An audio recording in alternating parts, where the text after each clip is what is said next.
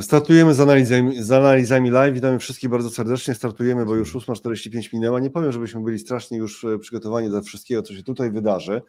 Jeszcze by się Do tego nie. Do, Do tego, to nie, wydarzy, ale tego, to- co na to rynku, to nigdy- wiemy.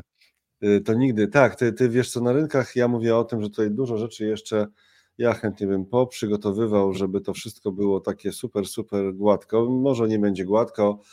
Y, To jest pierwszy live po Fund Forum, gdzie był też live na żywo. Y, No opinie były różne, jak to zawsze, jakby nie było opinii różnych, to by rynku nie było, tak, a przecież mówimy o rynku. Y, Rafał Bogusławski, Dzień dobry, dzień dobry. Robert Stanilewicz, jeszcze troszeczkę takiego small talku na początek. E, Tym razem może będzie chwileczkę e, dłuższy. Patrzę, że mam chyba jakieś dziesiątki rzeczy do pokazywania w trakcie, e, czego nie zobaczą ci, którzy są na Spotify'u. E, Już nie na żywo, pozdrawiamy oczywiście ich bardzo serdecznie, ale zajrzyjcie też czasami na YouTube'a i wrzućcie jakiś komentarz, do tego bardzo serdecznie ja, zachęcamy. ja, ja przypomnę, że dziesiątki masz pokazywać, tak? Zwłaszcza rentowności dziesiątek, tak. tak. Nie tylko to- dziesiątki rzeczy. Dziesiątki rzeczy, tak, dziesiątki mam pokazywać. Gdzie one tu są? Wiesz co, gąszcz. Gąszcz rzeczy do pokazywania. Generalnie, słuchajcie, mówimy tutaj o inwestowaniu, rynkach finansowych, gospodarce i o świecie. Analizy live. E, To jest taki live, którego e, większość widzów jest już po live. No tak, tak jest to czasami. Rzeczywiście. e, Halo, halo, słychać mnie? Halo? Coś uderzyłem w mikrofon? Tak, dobrze. Dobrze. Nadal Poza tym, słuchajcie, będzie tytuł. Czy, czy widzicie tytuł z dwóch części, które się ze sobą nie wiążą? Chociaż można by powiedzieć, że w sumie zagrać czymś takim, że będzie o stopach i o stopach. Że będzie o stopach banku centralnego i będzie o stopach zwrotu niepublicznych fizów, niepublicznych e, funduszy inwestycyjnych zamkniętych. One są tak bardzo, one były tak bardzo zamknięte, że aż ściśle tajne i tych wyników nie można było pokazywać przez parę lat, ale już można pokazywać i te fizy niepubliczne już są na analizach. E, Można sobie je porównywać. Co to są fizy niepubliczne? No to jest tak, jak się oferuje konkretnym inwestorom fundusze inwestycyjne zamknięte. Przez parę lat było tak, że e, towarzystwo, które prowadzi takie e, fizy, nie mogło publikować. A jak ktoś się wychylił i opublikował coś na ich temat, to, to było do konta. E, No, były, tam były do, kon, do konta to mała kara by była. no tak, jakaś lista Było ostrzeżeń, płacić, płacić, płacić. Tak. Albo licencję Yy, można było stracić. Pisze dziś jutro będą pokazywać do następnej afery. No, mm, teraz już tej linijki nie ma, więc e, nie może być tak, że jest prosto, prosto, prosto zupełnie. Ale linijki nie ma, to też się wyjaśni. Michał Duniec, prezes analiz online, online będzie z nami gdzieś tak 9.05 i on o tym wszystkim opowie. Ale teraz, proszę Państwa, no właśnie, już dużo dzień dobrów, dzień dobrów. E, Dzień dobry, dzień dobry, dzień dobry, dzień dobry, dzień dobry, dzień dobry. Tak pokazuję po kolei tych, którzy się tutaj pojawili. E, Dobre rano, tak, dobre, dobre, dobre. E, Dzień dobry Pani i Panowie, doktor Szum, tak. I proszę Państwa, startujemy, bo oczywiście stopy to jest temat ostatnich godzin, tak. MBP zaskoczył, bo teraz to wszystko, co MBP zrobi, będzie zaskoczeniem. RPP zaskoczył, tak?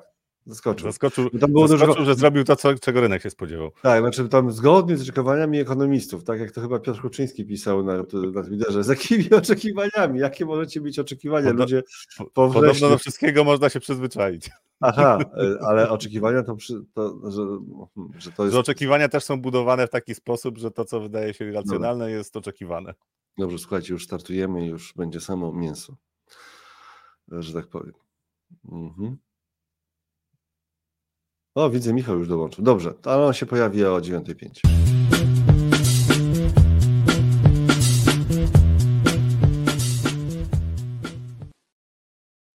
Dobrze, proszę Państwa, stopy procentowe w dół. Jest cięcie 5,75, yy, główna stopa procentowa, referencyjna. Yy, I co dalej? Ze złotym cuda się działy tego dnia, yy, bo złoty się umacniał, umacniał, a to jeszcze przed decyzją się umacniał, tak? Yy, Są takie teorie, że to może jakaś Tak. Ja miałem taką e, e, teorię, że jak obniżyli, to e, oczekiwania były, że teraz znowu będzie głębiej, albo że niemożliwe, żeby było zgodnie z oczekiwaniami, więc jak było zgodnie, się złoty umocni, by było zgodnie z oczekiwaniami tym razem. No dobrze, ciche, ale na poważnie. Rafale, e, jak to widzisz? Ja wiem, że oni wiedzą, że zrobię albo nie zrobię, to ja zrobię tak, żeby nie wiedzieli. Jak to widzę? Znaczy w ogóle bardzo ciekawy dzień wczorajszy na rynkach e, i to może tak na cześć naszego fanforum, które było fascyn fascynującym wydarzeniem, ale wczoraj e, na rynkach, nie tylko w Polsce, działo się bardzo dużo, a na, e, na polskim rynku walutowym no, działo się jeszcze więcej, bo rano było bardzo ciekawie, bo do południa złoty się osłabiał i to tak dość szybko się osłabiał, zwłaszcza jak pojawiła się zapowiedź, że minister Soboń będzie miał konferencję, której w końcu nie było, to się zaczęło osłabiać i ja tak patrząc na zachowanie intradejowe, wydaje mi się, że koło południa, czy trochę po południu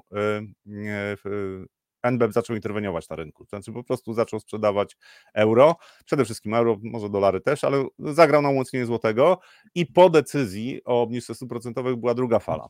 I to wydaje mi się, że jest w takie silne zachowanie złotego było konsekwencją tego, że tym razem e, NB był przygotowany na ewentualną podaż e, złotego, no i skontrował. Znaczy po prostu byli przygotowani na to już wcześniej, doprowadzili do sytuacji, że złoty wczoraj zachowywał się dość mocno, jak na tą decyzję, która Biorąc pod uwagę poziom inflacji w Polsce, to nadal jest decyzja, która wskazuje, że w dłuższej perspektywie my możemy mieć problem z inflacją. Pomijam tak y, wariant recesji globalnej w najbliższym czasie, bo tutaj to, to, to by zmieniło dość dużo. Natomiast wczoraj e, ta decyzja generalnie powinna trochę złotego osłabić, natomiast ze względu na tą prawdopodobną interwencję, znaczy nie mam, nie mam pewności. Ja patrzyłem, jak się zachowywał kurs i wyglądało na to, że bez jakiegoś zewnętrznego impulsu nie było informacji na eurodolarze, który by coś tam poruszyło rynek. E, po prostu złoty w pewnym momencie zaczął się umacniać i to tak wyglądało właśnie na interwencję. Nie tylko jak polski bank centralny interweniuje, ale jak na przykład interweniują inne banki centralne, japoński bank centralny interweniują niedawno, no to mniej więcej tak to wygląda. Czy w pewnym momencie e, spekulanci dostają kontrę, no i wtedy muszą się uspokoić, no bo z bankiem centralnym trzeba mieć trochę, troszkę większy kapitał, tak razy 10 to, co najczęściej jest zainwestowane w takich ruchach intradayowych, e, no i, i to się wczoraj wydarzyło. Jakie, jakie konsekwencje? To też zwróciłbym uwagę na to, co się działo wczoraj na rynku długu, bo e, w Stanach Zjednoczonych było odreagowanie e, na rynku długu, czy rentowności spadły, nieznacznie, ale też duża zmienność tego dnia. Natomiast polskie obligacje dziesięcioletnie rentowności urosły, prawie urosły już w okolicach 6% jesteśmy. I to według mnie też jest y, pogorszenie sentymentu do polskich obligacji długoterminowych. Nastąpiło po pierwszej obniżce stóp procentowych, czyli już we wrześniu. I stopniowo to pogorszenie sentymentu do polskich obligacji jest budowane. To warto pamiętać o tym, że e, bank centralny nie panuje nad rentownościami długoterminowych obligacji. W Polsce jest o tyle łatwo, na, zarządzać e, tymi rentownościami, że polskie banki skupiły większość, znaczy polscy, polskie instytucje finansowe tak naprawdę posiadają większość obligacji e, skarbowych, a zagranica ma tam około 19%, więc to nie jest duży udział i można ustabilizować w zasadzie te rentowności na takim poziomie, jakim się chce, ale niekoniecznie przeciwko takim silnym, fundamentalnym ruchom.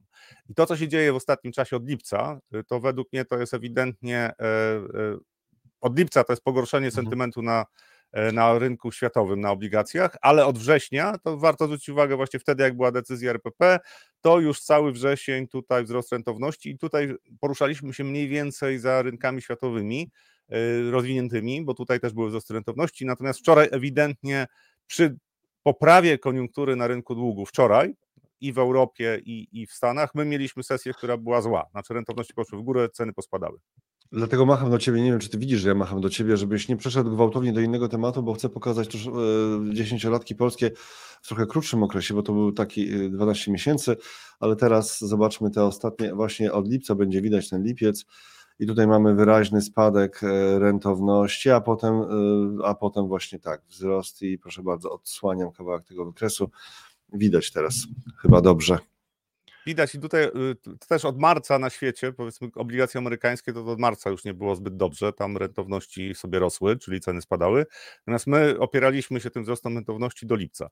W lipcu już ta kolejna fala y, pogorszenia sentymentu do rynku długu, zwłaszcza w Europie i w Stanach, no spowodowała, że y, myśmy zaczęli za tym podążać, ale tu podkreślę, ten wrzesień i ta decyzja RPP o mm, pierwsza obniżce 75 punktów bazowych, no to została przez rynki przyjęta dość jednoznacznie, czyli przy nie najlepszym sentymencie do obligacji długoterminowych w ogóle na świecie, no polskie rentowności zaczęły rosnąć, tam z 5,60 powędrowaliśmy na powyżej 5,90 i wczoraj, naprawdę to, to widać, że y, już inwestorzy, ci duzi inwestorzy globalni, chociaż oni, mówię, oni mają tylko niewielką część tego portfela obligacji, ale ci inwestorzy globalni zastanawiają się nad tym, czy aby na pewno jest sens kupować polskie obligacje z rentownościami w okolicach 5,90, 5,80, ze względu na to, że ta, te decyzje, które są podejmowane przez RPP przy luźnej polityce fiskalnej, to jest scenariusz na to, że inflacja w Polsce będzie się utrzymała na wysokich poziomach. Ja pomijam, jeszcze raz podkreślam, pomijam recesję taką globalną, która,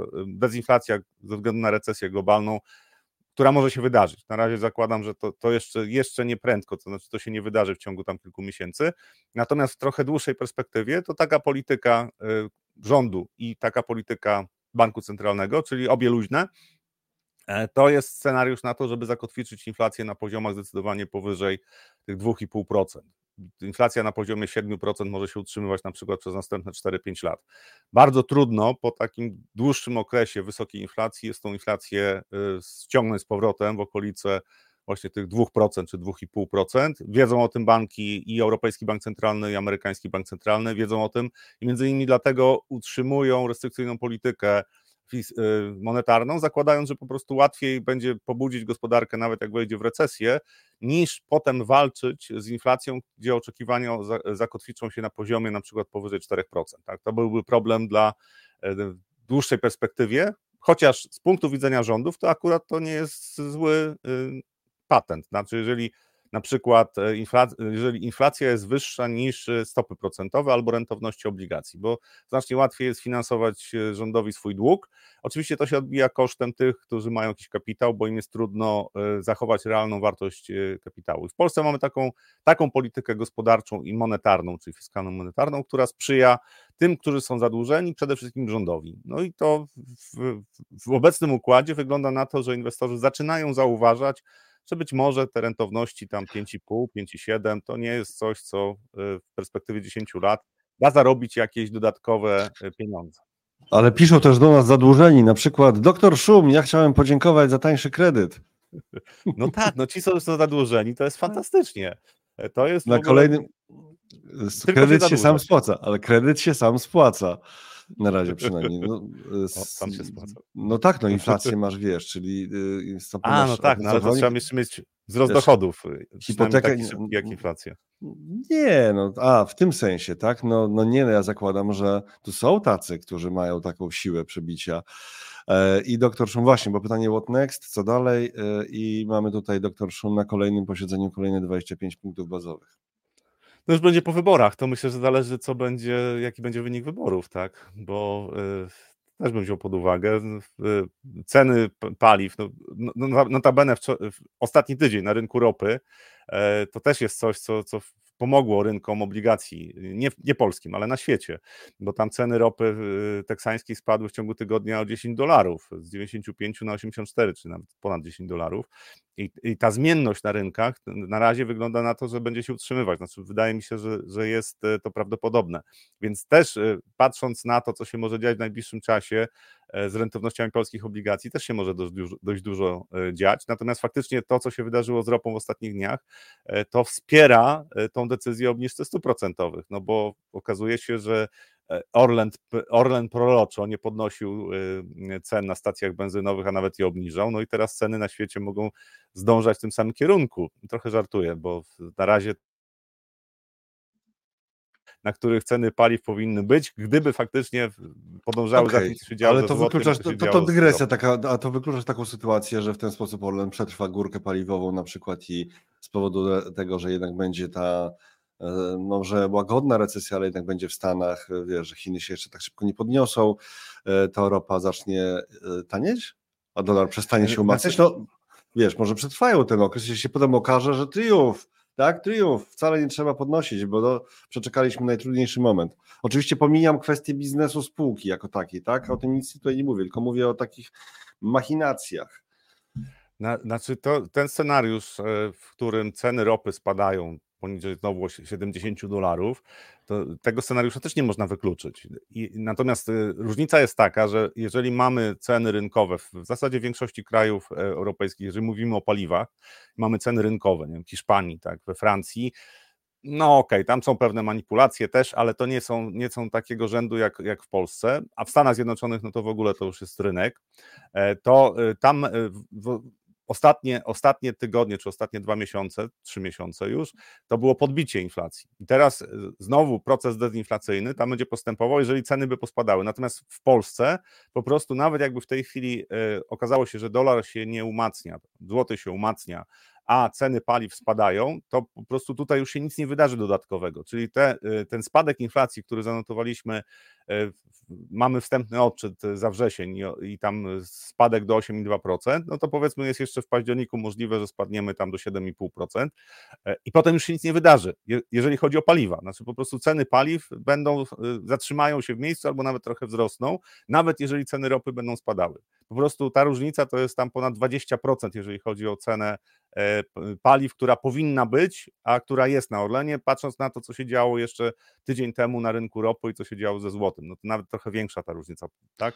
No i, i to jest coś, co, co też warto brać pod uwagę, że po prostu dezinflacja w Polsce poniżej 7%, jeżeli nie mamy recesji ogólnoświatowej, to będzie naprawdę bardzo ciężko ją ściągnąć e, do, do poziomów poniżej 5%. Ja zakładam, że poniżej 7% będzie bardzo ciężko inflację ściągnąć. Timber Crow e, pisał e, chwilę temu, mm, a ja pisałem w sierpniu pod filmem na Kup Fundusz PL. Przypominamy na Fundusz Live, przypominamy, jest taki kanał Fundusz Live, kto tam nie był, to niech zajrzy. Tam są bardzo, bardzo takie mm, e, analityczne kwestie dotyczące funduszy inwestycyjnych, inwestowania w fundusze inwestycyjne, bardzo analityczne, ale podane w bardzo taki przejrzysty sposób. E, przez głównie Grzegorza Raupuka, szefa Kup Funduszu, ale też przez Rafała Bogusławskiego. Grzegorz bardziej dług, Rafał bardziej akcyjne historie. A ja pisałem w sierpniu pod filmem na Kup Fundusz, co będzie robić RPP i jak to się skończy. Szybkie obniżki, cięcie rentowności funduszy i koniec Eldorado na długu, a tu wszyscy zaskoczeni. A tu wszyscy znaczy, zaskoczeni.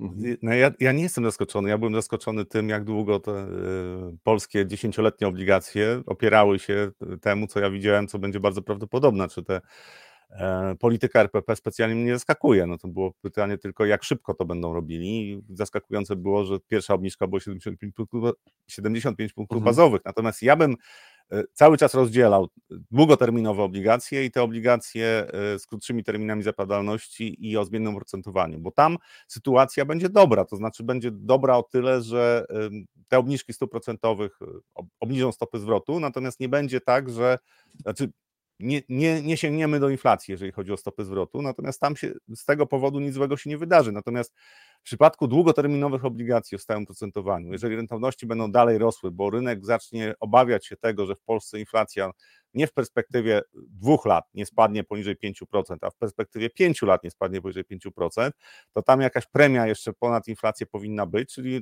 rentowności tych obligacji mogą z powrotem powędrować powyżej 7%.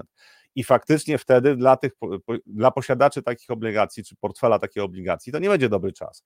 Nawet pomimo tych wysokich dość rentowności, to nie będzie dobry czas, bo ceny y, będą spadały szybciej niż e, napływy środków z kuponów będą Mhm. No tutaj, tutaj ktoś pytał, to kiedy przekraczamy 6%?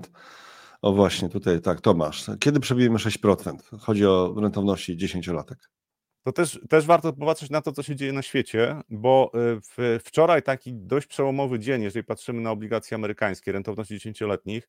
Ja wcześniej, jak ktoś częściej ogląda nasze live'y, mówiłem, że 4,70, 4,90 to są takie poziomy rentowności obligacji dziesięcioletnich, gdzie tam powinien się pojawić popyt na te obligacje, czyli rentowności na, za, trochę odpoczną, nie będą dalej rosły, czyli ceny się uspokoją, a nawet wzrosną, pod warunkiem, że nie będzie jakiegoś e, szokującego wydarzenia, znaczy nie będzie takiej paniki, która naprawdę uderzy w rynki, po prostu będzie zamykanie pozycji. I jesteśmy na tych poziomach, znaczy w, do, do, rynek dotarł do tych poziomów. I teraz, jeżeli e, wczoraj pomogły ceny ropy, bo wczoraj spadki cen ropy były ponad 4%, czyli oczekiwania inflacyjne od razu się obniżają, bo inwestorzy to biorą pod uwagę. Więc jeżeli na świecie w najbliższym czasie, zwłaszcza w Stanach, e, też okaże się, że jutro będą trochę słabsze dane z rynku pracy, to może nam rynek pomóc, tak? Czyli rynki światowe nam pomogą, nie będzie taka presja na złotego. Natomiast jeżeli okaże się, że tam to jest jednodniowa reakcja, czy dwudniowa, to ja myślę, że już e, jeżeli chodzi o 6%, to my możemy jutro pokonać to 6%, zwłaszcza jakby się okazało, że amerykański rynek pracy jest mocniejszy, to polski rynek też te zareaguje na to. Znaczy zareagują obligacje w Europie i zareaguje polski rynek, a nawet jeżeli będzie poprawa sentymentu na rynkach e, zagranicznych do obligacji, czyli tam rentowności trochę pospadają, jeszcze wydaje mi się, że na razie za wcześnie jest na wielką hossę obligacyjną, e, to ja zakładam, że w przyszłym tygodniu w październiku zobaczymy rynek powyżej 6%. Trochę zależymy od tego, co jest na świecie, ale wydaje mi się, że te czynniki wewnętrzne będą miały duże znaczenie. A tutaj e, no, chyba wszyscy wiedzą o tym, że e, obniżenie inflacji w Polsce tak znaczące w, we wrześniu to przede wszystkim był Orlen, Y, czyli to, co się wydarzyło na mhm. stacjach benzynowych, i to w dłuższej perspektywie nie masz takiego znaczenia, czyli inflacja w Polsce jest zaniżona w stosunku do tego, co powinno być, bo tam nie tylko jest kwestia cen paliw, ale tam są jeszcze ceny leków jak dla młodych ludzi, y, które zostały przeliczone przez GUS, y, jest kwestia zamrożenia cen energii, jest podwyżka płacy minimalnej od początku przyszłego roku, to są wszystko proinflacyjne czynniki, które jeżeli zostaną uruchomione, znaczy wszystko zostanie tak mhm. uruchomione na początku przyszłego roku, to inflacja podskoczy tylko z tego powodu 3-4%. To jest coś, co znaczy 3-4 punkty procentowe dokładnie. Rafał na razie sobie zrobi przerwę. Jeszcze wrzucę kilka komentarzy i za chwilę Michał Duniec y, będzie z nami, szef analiz online, powiedzieć o rewolucji w niepublicznych fizach, to znaczy już fundusze zamknięte były tak bardzo zamknięte, że były ściśle tajne, a teraz już wychodzą, wychodzą na jaw. Już są, już można patrzeć na ich wyniki i można podawać ich wyniki, ale tylko jeszcze wrzucę kilka takich od Was e, komentarzy. Czy to już koniec korekty, doktorze? Dziś, jutro pyta doktora Szuma, jak sądzę. No to czekamy na reakcję doktora Szuma. E, Szumu, doktora, doktoru Szumu, doktora Szuma. E, a tutaj Przyzal pisze, a u mnie kredyt HIPO zabezpieczony na 3,68%, w tym czasie EDO pracują na ponad 18%. Tak trzeba żyć. Potraktujmy to jako element edukacyjny. Tak, rzeczywiście gratulujemy. E, e, Alicja pyta, mam pytanie, czy warto zatem kupować obligacje czteroletnie indeksowane inflacją? Odpowiedzcie ci tutaj w komentarzu na to czacie, którzy siedzicie w tym głęboko. My o obligacjach skarbowych detalicznych to rzadko mówimy, ale może Rafał się zastanowi przez chwilę i, i potem jak wróci, to jeszcze o tym opowie. E, stóp naszych krajowych pewnie jeszcze nie zamknęliśmy, mamy kilka innych jeszcze bardzo ciekawych tematów, nawet nie ruszyliśmy jeszcze mm, szału na rentownościach amerykańskich, czy na rentownościach obligacji w Europie, to rzeczywiście jest bardzo zastanawiające, bardzo ciekawe i jakie z tego sygnały płyną, to za chwilę, no bo są rentowności amerykańskie na, na te od 16 lat najwyżej. To naprawdę jest duża sprawa, duża, duża, duża. A teraz e, już zmierzamy do Michała, by opowiedział nam o pewnym zjawisku, to ja to zjawisko pokażę, pewnym zdarzeniu, pewnej zmianie. To jest taka zmiana naprawdę mm, epokowa dla tej mm, klasy aktywów, jeżeli tak to można określić, czyli fizyki publiczne wracają na, na analizy.pl, no w tym sensie wracają na analizy.pl, że ich notowania już można oglądać, bo do tej pory przez parę lat było tak, że to było zakazane, jak ktoś próbował się wychylić, coś tam napisać o swoich fizach, jakaś instytucja, to to, to KNF tego nie, nie darował, no bo takie były zasady, ale teraz to się zmieniło, mm, więc y, o tym przez chwilę porozmawiamy. Ten jingle teraz nie będzie na koniec live'a. Wracamy po, po Michale, po Fizach, wracamy do rozmowy z Rafałem Bogusławskim, więc zostańcie z nami. O, teraz widzicie już, już jest Michał. Michał Duniec, tak. Dzień, dobry. Dzień dobry, dzień dobry. Michał Duniec, y, prezes Analiz Online. No dobrze, Michale, witam cię serdecznie w live. Bardzo się cieszę, że jesteś. E, tutaj mamy taką bojową fryzurkę, widzę, tak? O, rzeczywiście. Ale ty masz, ale ty masz krawat, ale ty masz krawat. Ale to jest na, na Umówmy się, że krawat rekompensuje fryzurę. Tak, tak, oczywiście. Ja nie mam nawet krawata, więc nic nie rekompensuje mojej ale ja się gubię na tle. Ale najważniejsze jest to, o czym mamy powiedzieć, bo mamy powiedzieć o tym, że mm, fizy publiczne wracają na analizy.pl, znaczy generalnie dane o stopach zwrotu, czyli znowu o stopach, ale tym razem o stopach zwrotu niepublicznych e, fizów mm, są już publikowane i za chwilę też pokażemy, pokażemy kilka przykładów. E, co to za zmiana, skąd się wzięła i jak ona jest istotna, bo część osób pewnie nie wie, co to są w ogóle niepubliczne fizy. Mam nadzieję, że też takie osoby są na naszych live'ach, więc teraz się dowiedzą. To rzeczywiście może zacznę od tego, jak ten rynek funduszy inwestycyjnych zamkniętych wygląda. E, czyli oprócz funduszy otwartych, e, których jest najwięcej, które są popularnym instrumentem inwestycyjnym, są także fundusze inwestycyjne zamknięte. I te fundusze inwestycyjne zamknięte częściowo są dostępne na GPW, ich notowania. Można sprzedawać, kupować certyfikaty także za pośrednictwem domów maklerskich e, i to są tak zwane fizy inwestycyjne zamknięte publiczne, ale obok nich jest masa duża, licząca ponad kilka, no 200 300 produktów funduszy inwestycyjnych zamkniętych, niepublicznych. I to właśnie o tych będziemy mówić. Do 2018 roku e, te fundusze mogły swobodnie publikować wyceny swoich certyfikatów. E, jednak w świetle stanowiska KNF z 2018 roku, jak również ówczesnych przepisów, e, było ryzyko, że publikowanie wartości certyfikatu będzie nosiło znamiona tzw. Tak oferty publicznej. Przepisy europejskie się w tym zakresie e, zmieniły, stanowisko KNF również i od mm, listu, który został wysłany przez ISFE z zapytaniem do KNF. ISFE, czyli Izbę Zarządzających Funduszy. Tak, Izbę Zarządzających Funduszami. Przepraszam, tak, oczywiście chodziło o Izbę Zarządzających Funduszami i Aktywami i odpowiedzi KNF-u. E, publikowanie danych o funduszach e, zamkniętych, niepublicznych jest możliwe pod pewnymi warunkami i publikacja historycznych stóp zwrotu, jak i not, e, wycen certyfikatów nie nosi znamion oferty publicznej. Stąd też u nas od maja ruszyły prace nad tym, żeby na serwisie po pięciu latach przerwy pojawiły się te fundusze i muszę powiedzieć, że odpaliliśmy te fundusze w dniu Fanforum, natomiast no każdego dnia Czyli dodajemy przedwczoraj. Dwa, przedwczoraj, tak, dodajemy dwa, Mhm. trzy fundusze, bo cały czas trwają konsultacje, wyjaśnienia z TFI i zależy nam na tym, żeby wszystkie oferowane w Polsce fundusze zamknięte, niepubliczne e, miały swoje profile funduszy na analizach.pl. Pytanie, jak długo będą e, publikowane, pisze dziś jutro. Śmiem twierdzić, że do następnej afery typu Getback lub W Investments. Jeżeli, jeżeli, yy, jeżeli chodzi o pytanie, czy tam sentencję dziś, jutro, to uważam, że akurat jeżeli będzie, e, będą te wyceny publikowane, to my będziemy wiedzieli o tych aferach. I to jest główny też argument za tym, dlaczego te Dlaczego nie wiedzieliśmy wcześniej? Dlaczego nie wiedzieliśmy do wcześniej? 2018 roku wiedzieliśmy i mogliśmy pokazywać, czy klienci zyskują, czy tracą na tego typu inwestycjach. Natomiast potem przez 5 lat, nawet jeżeli fundusz ponosił straty, nawet jeżeli były jakieś defaulty w portfelach funduszy zamkniętych, jeżeli były przeceniane aktywa, to my jako zwykli obserwatorzy rynku tego nie wiedzieliśmy. Musieliśmy być inwestorem, żeby dostać tą informację. W związku z tym z poziomu transparentności rynku jest to zdecydowanie lepsza sytuacja niż ta, z którą mieliśmy do czynienia przez 5 lat. I oczywiście, no właśnie po to to jest, żeby móc również poprzez taki e, inwestorski nadzór czy medialny nadzór w pewnym sensie e, przyglądać się tym instrumentom. Ale e, te, kiedyś też e, nie wiedzieliśmy z tego powodu, że była linijka tak zwana chyba, prawda? To też miało Chodzi o wyceny? O wyceny, tak. To o wyceny. to znaczenie. To znaczy tak, no przede wszystkim fizy y, wyceniają się niepubliczne dużo rzadziej niż fundusze inwestycyjne otwarte i to jest ogromna różnica.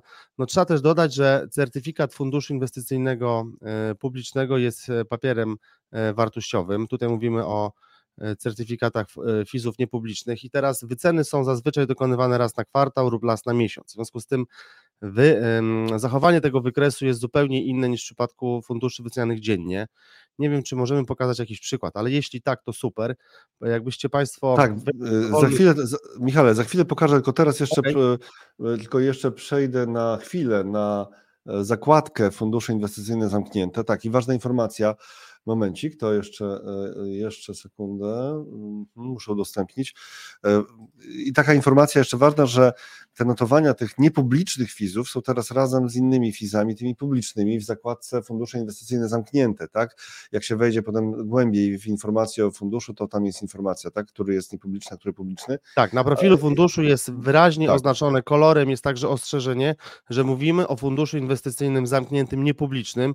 Jest to bardzo ważny warunek, który my musieliśmy spełnić, żeby e, prezentować dane e, na profilach funduszy o funduszach inwestycyjnych zamkniętych, niepublicznych. Powtarzam wielokrotnie słowo niepubliczny, ale Mhm. e, jeżeli chodzi o sam profil, to również oprócz ostrzeżenia na tym profilu no, jest specyficzne zachowanie tego funduszu właśnie na wykresie, dlatego że pomiędzy wycenami wycena, fundusze się nie wyceniają, czyli wycena jest tak jakby przeciągana, tworząc tak. Przeciągana, przeciąg, przeciągana ma trochę takie negatywne zabarwienie. Tak, wiesz, to jest taki, bardziej- przepraszam za, za slang, którego Mhm. używam, ale na, tutaj pięknie na wykresie widać, że tworzą się schodki, czyli dopiero, w, dopiero w który, kiedy publikowana jest kolejna wycena, e, no to w zależności od tego, Okej. czy ona jest w górę czy w dół, e, ten wykres rośnie lub I to wszystko jest, rozumiem, zgodnie z zasadami, zgodnie z przepisami, tak, że one się tak wyceniają i to jest opisane, jak Tak. często się. Są takie, które się codziennie wyceniają, są takie, które się wyceniają rzadziej, tak? Zgadza się. No, codziennie Mhm. wyceniają się przede wszystkim e, Te publiczne, które- te publiczne. Nie, a publiczne, niepubliczne ale wyceniają się nie generalnie rzadziej. Mhm. tak jest. Ale dobra, ja to, bym- to tutaj mamy niepubliczny. Tu mamy przykład, nie podamy nazwy, niepublicznego FIZA, który za 60 miesięcy, to jest chyba za 60 miesięcy ma 30, tak, za 60 miesięcy 30 plus 36,64% i widać schodki, o których mówiłeś. Tak, widać schodki. Chciałbym tylko dodać, że jeżeli chodzi o fizy zamknięte niepubliczne, to, y, to są po prostu ciekawe klasy aktywów, których nie można mieć za pośrednictwem funduszy inwestycyjnych otwartych. Należą do nich innymi do tych klas aktywów fundusze, e, przepraszam, wierzytelności, e, do, należą do nich chociażby nieruchomości, a także na przykład private debt.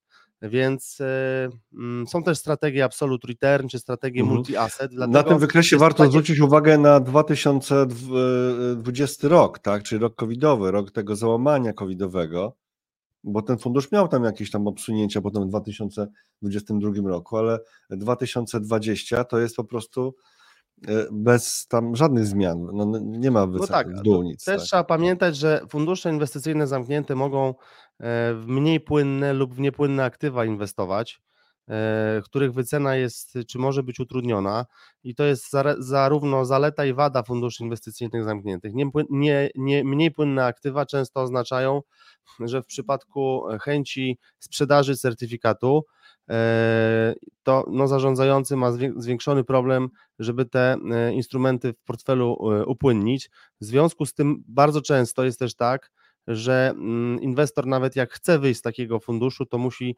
czekać na zwrot środków do momentu upłynienia no, tej części portfela. W związku z tym to nie jest instrument, no nazwijmy to detaliczny, nie jest to dla zwykłych inwestorów, niemniej jednak na rynku funkcjonują tego typu rozwiązania i dlatego nam tak bardzo zależało na tym, żeby ich informacja o nich pojawiła się w serwisie e, analizy.pl. E, To teraz mamy kolejny fundusz, oczywiście, którego nazwy nie ujawnimy, tylko pokażemy wykres, kolejne schodki, to jest też za 60 miesięcy. Proszę bardzo, to jest e, 20, prawie 7% za te 60 miesięcy. To nie znaczy, że to jest tak, my mówimy, ale oczywiście nie zachęcamy do niczego, tak? Tym bardziej, że tam i tak próg wejścia zostaje wysoki, prawda? W tych Tak, niepublicznych próg firmach. wejścia dalej jest bardzo wysoki. Czyli To jest e, 100, już teraz Nie, 40 80, tyś- 180, około 180 tysięcy złotych w tej chwili. mhm. To jest uzależnione od e, pomnożenia cz- 40 tysięcy e, euro. E, Mhm. I mm, no, ten wykres pokazuje, e, Już że zniknął, tak, już zniknął, ale zaraz będzie kolejny i po, podobnie będzie pokazywał. Tak, każdy z tych wykresów ma swoją charakterystykę. Akurat na tym poprzednim wykresie było Mhm. widać, że te schodki są jakby szersze, co oznaczyło, że wycena certyfikatów odbywa się raz na trzy e, Tutaj miesiące. też, tutaj na przykład, tutaj mamy coś takiego, że tutaj jest y, bez zmian dłużej, nie wiem co tu się, chociaż może nie było zmian, bo to jest taki fundusz, który jest na rynku faktycznie... cer- e, tam To jest, to, jest, to jest akurat fundusz, który jest na rynku rzeczywiście takim nieskorelowanym. Tak? Tutaj nie ma korelacji z żadnymi typowymi klasami aktywów typu giełda, typu obligacje na tym z grubsza, z grubsza. Tak, Y, tutaj jeżeli masz takie wrażenie, że te schodki są takie dłuższe w środku wykresu Mhm. od tych schodków wcześniej i później, to najprawdopodobniej wycena certyfikatu miała taką samą wartość jak poprzednia Mhm. wycena certyfikatu, więc jest takie optyczne wrażenie, że może być błąd lub coś się nie zmieniło, podczas gdy fundusz wycenił się kilka razy pod rząd y, i wartość tej wyceny była identyczna. Jeszcze jeden pokażę fundusz, e, e, ale tak, jeszcze jeden pokażę. Tutaj pokażę za cały okres, bo to jest długi. e, Ten fundusz istnieje już od tam powiedzmy wystartował po kryzysie finansowym wielkim i ten wykres będzie ciekawszy. Znaczy ciekawszy, no sorry, tam jest to były też dużo ciekawych wykresów, Tak, ciekawszy. Nie pokazujemy nazwy, nie pokazujemy nazwy, ale będzie tak, bardziej taki no, zmienny rzeczywiście. Tutaj jakaś zmienność jest jednak, tak? Tak, no, że to Czyli też jest widać- ważne, żebyśmy nie, od, nie odnieśli wrażenia, że e, wyceny certyfikatów funduszy inwestycyjnych zamkniętych niepublicznych to idą do góry, tylko to nachylenie jest zawsze inne. To jest e, jakby błąd w założeniach. Tutaj jest fundusz, który no, najpierw się wyceniał e, rzadziej, potem zwiększona została częstotliwość wyceny certyfikatów. Tutaj widać, że jakaś zmienność na tej wycenie jest. Natomiast fundusze inwestycyjne zamknięte, niepubliczne bardzo często e, inwestują w klasy aktywów, których my nie spotkamy w funduszach inwestycyjnych otwartych. I to jest taki element e, dywersyfikacji właśnie o alternatywne klasy aktywów. Chciałbym jeszcze dodać, że. Ale są też takie, które inwestują w, na rynku akcji po prostu też. Są tak, też również inwestują na rynku akcji. Są strategie cho chociażby long short na to są bardzo płynne mhm. portfele, chociaż fundusze wyceniają się rzadziej. Chciałem dodać, że na naszym rynku bardzo dużo zarządzających z doświadczeniem, którzy zarządzają takimi funduszami, zarządzających, którzy swoje kariery rozpoczynali w latach 90. i na początku XXI e, wieku. E, I ci zarządzający, no właśnie, tworzyli swoje autorskie fundusze, i do czasów tych afer, o których dziś jutro wspominał, te fundusze, no, były po prostu, informacja o tych funduszach była dostępna. Wydaje mhm. więc się, że dzięki temu możemy również oceniać e, pracę bardzo doświadczonych zarządzających, a oni również mogą, ich praca może podlegać ocenie e, ze strony inwestorów. Michał Duniec, Analiz Online, prezes Analiz Online. Dzięki, dzięki wielkie za przeprowadzenie przez niepubliczne fizy i za to za opowiedzenie o tej zmianie. Link w komentarzach jest do artykułu, gdybyście chcieli sobie jeszcze tam to przejrzeć. Tam są też oczywiście podlinkowane do naszych zestawień. Dziękuję bardzo. Zapraszamy znowu za jakiś czas z jakimś e, ciekawym tematem, e, a teraz wracamy do Rafała Bogusławskiego. Dzięki, dzięki Michale. Dzięki Robercie.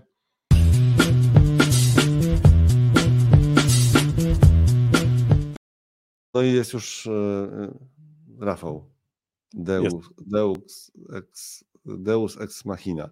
Tu właśnie pytał, wielokrotnie pytał Zachary Zorian no Deus ex machina, czy zakłada, że się pojawi na rynkach, ale to nie o tym. Czy miałeś y, czas, żeby zastanowić się nad, nad, tymi obligacjami, o które było pytanie? Tutaj duży wątek się zrobił w komentarzach na top czacie i super, więc można sobie poczytać, jeżeli y, my już chyba nie będziemy się tym, chyba, że chcesz coś konkretnego powiedzieć, y, o tutaj y, do 19,9 EDO pracują rocznie minus BLK, Paweł pisał na przykład. Znaczy, też warto pamiętać o tym, że y, w przypadku obligacji, jak teraz bym je kupował, to pierwszy rok mam stałe oprocentowanie i dopiero ta indeksacja inflacji jest mm. za rok.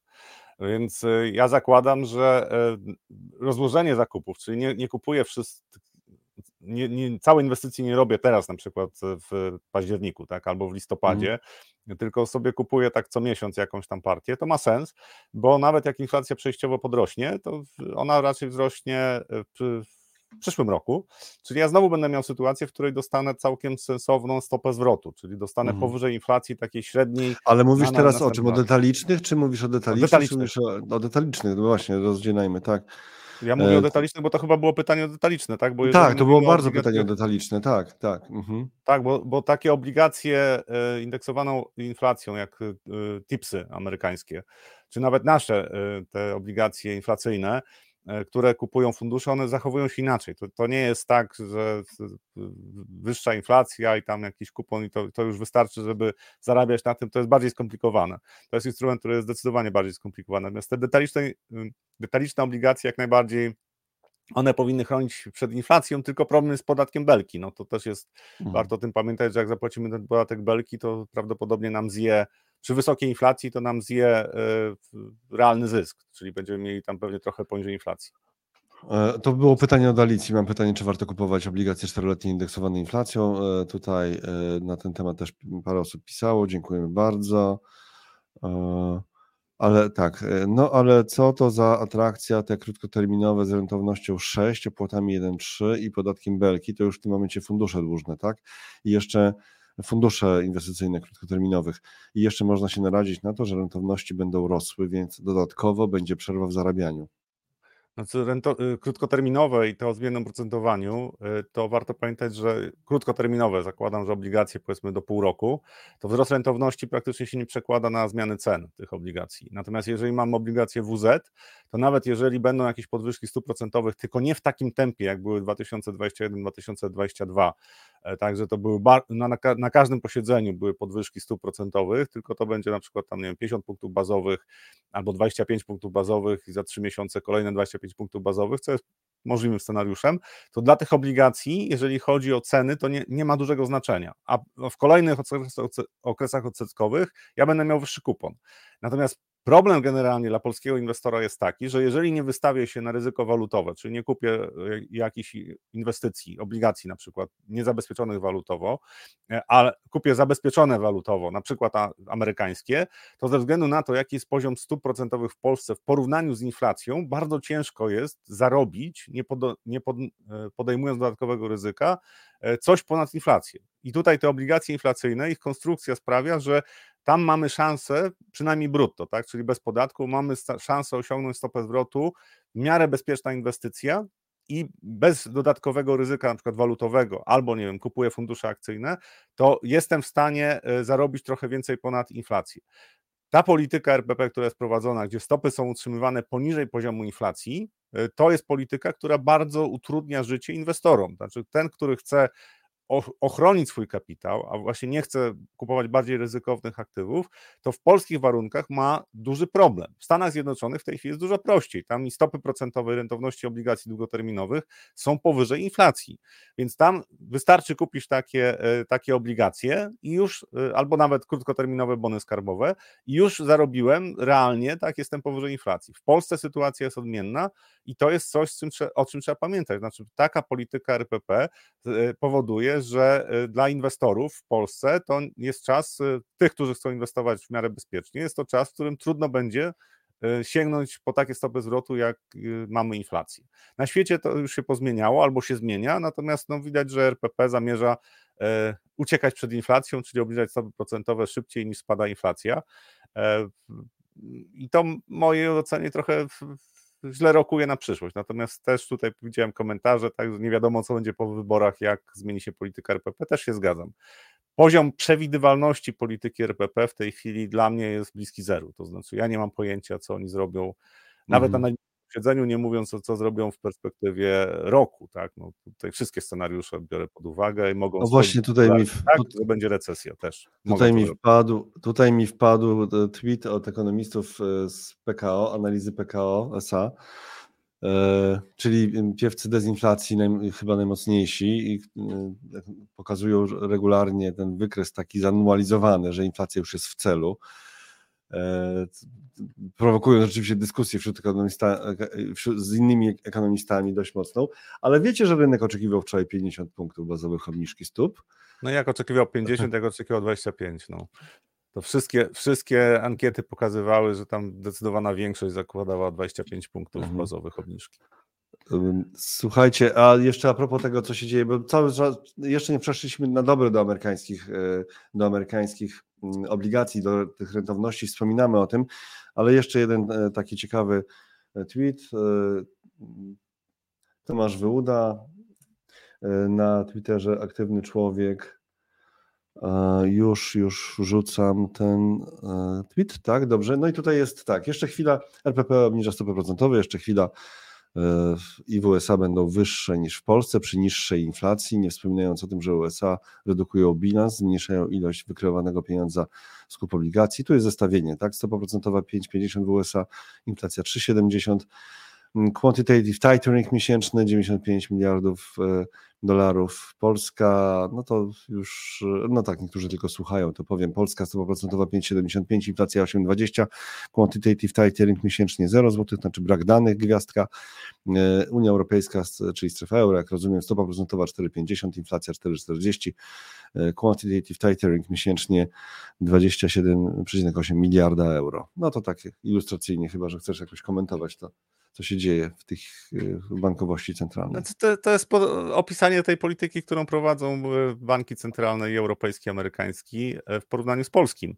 I tam jest zaciśnie, zaciskanie pasa i faktycznie z, walczą z inflacją.